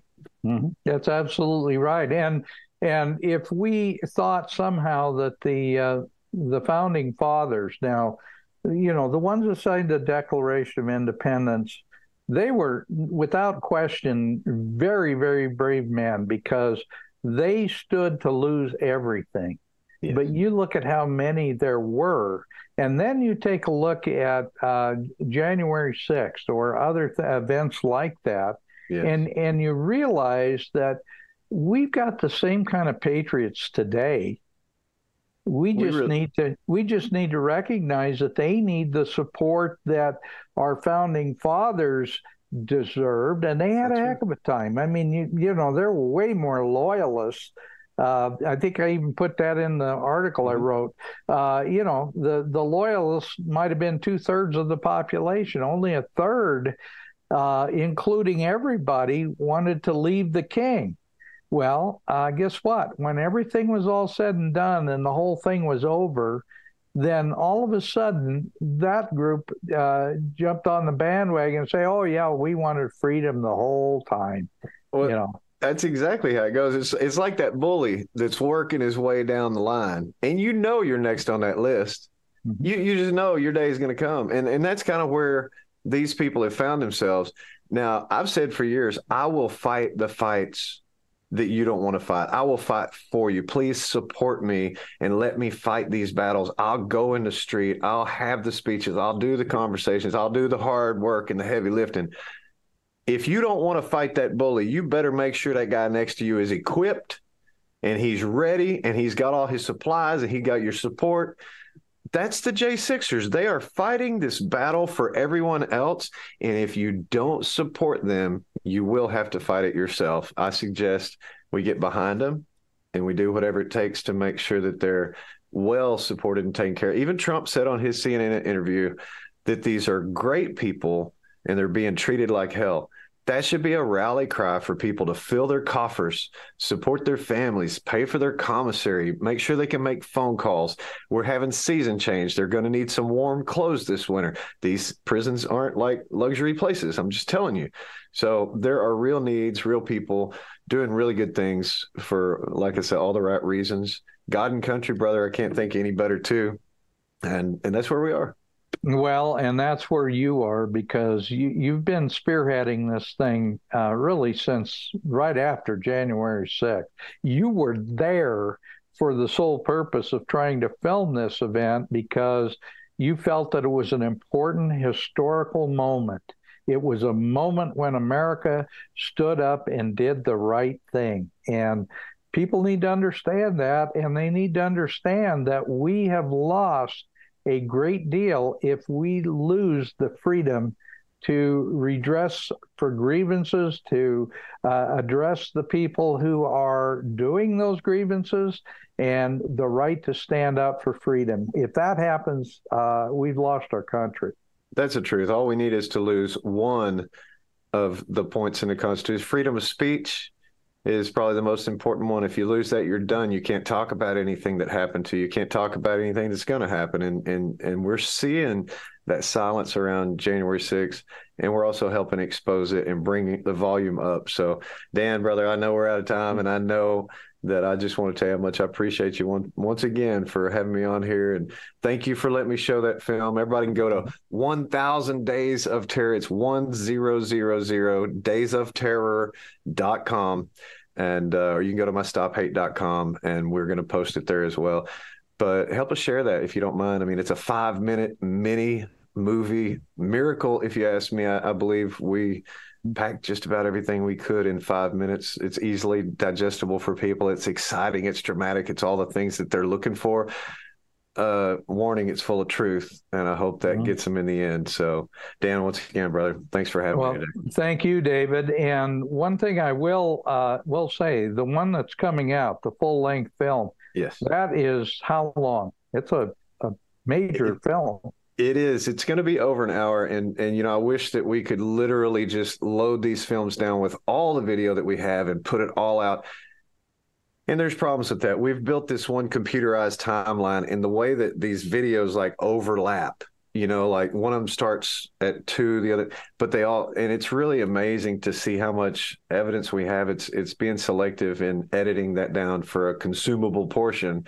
It's very difficult. I wish we had the funding to do a you know six part seven part two hour each just blow open every part you know focus on each murder focus on the starting point focus on the interior focus on different things because we have you know the information that we need. And you know how this is man. It's all out of our pocket. We do the best we can with a little bit of little bit of support that we appreciate a whole lot but it's hard to do all this. Now literally on the 12th of January 21, I said I was going to make this movie. It only took me a little over two and a half years, but we're getting there. It just takes a while. Well, you've done a marvelous job. David, thank you. And I am going to try to see if I can connect you and Mikki Willis because I think Mikki is the one person that would appreciate uh, what you're doing enough to try to put put some bones behind it, put some that would be great, uh, some meat be behind it, and uh, he's got the gravitas as a Hollywood producer to have it happen. Well, y'all keep your eyes open. Lara Logan's things. Are, she got a couple more. Uh, Chris Burgard, Nick Searcy, Capitol Punishment Two is going to be amazing, and of course J6, A True Timeline find all these films, share them with people. That's all I ask. If you can donate a couple bucks to these people, help them out. If you can help us out, stophate.com slash support. But just help us spread this information. I mean, that's the most important thing we can do right now to set people free. And uh, Dan, I love you and I appreciate you having me on today, brother. Well, I feel the same way about you, my friend. Uh, you're you're a wonderful person. God bless. And uh, looks like Digga Digga Dan is ready to go with his podcast. So thank you, folks, for joining us for connecting the dots. And join us again next Sunday and next Tuesday, and we will have more great guests for you. Thank you for joining us.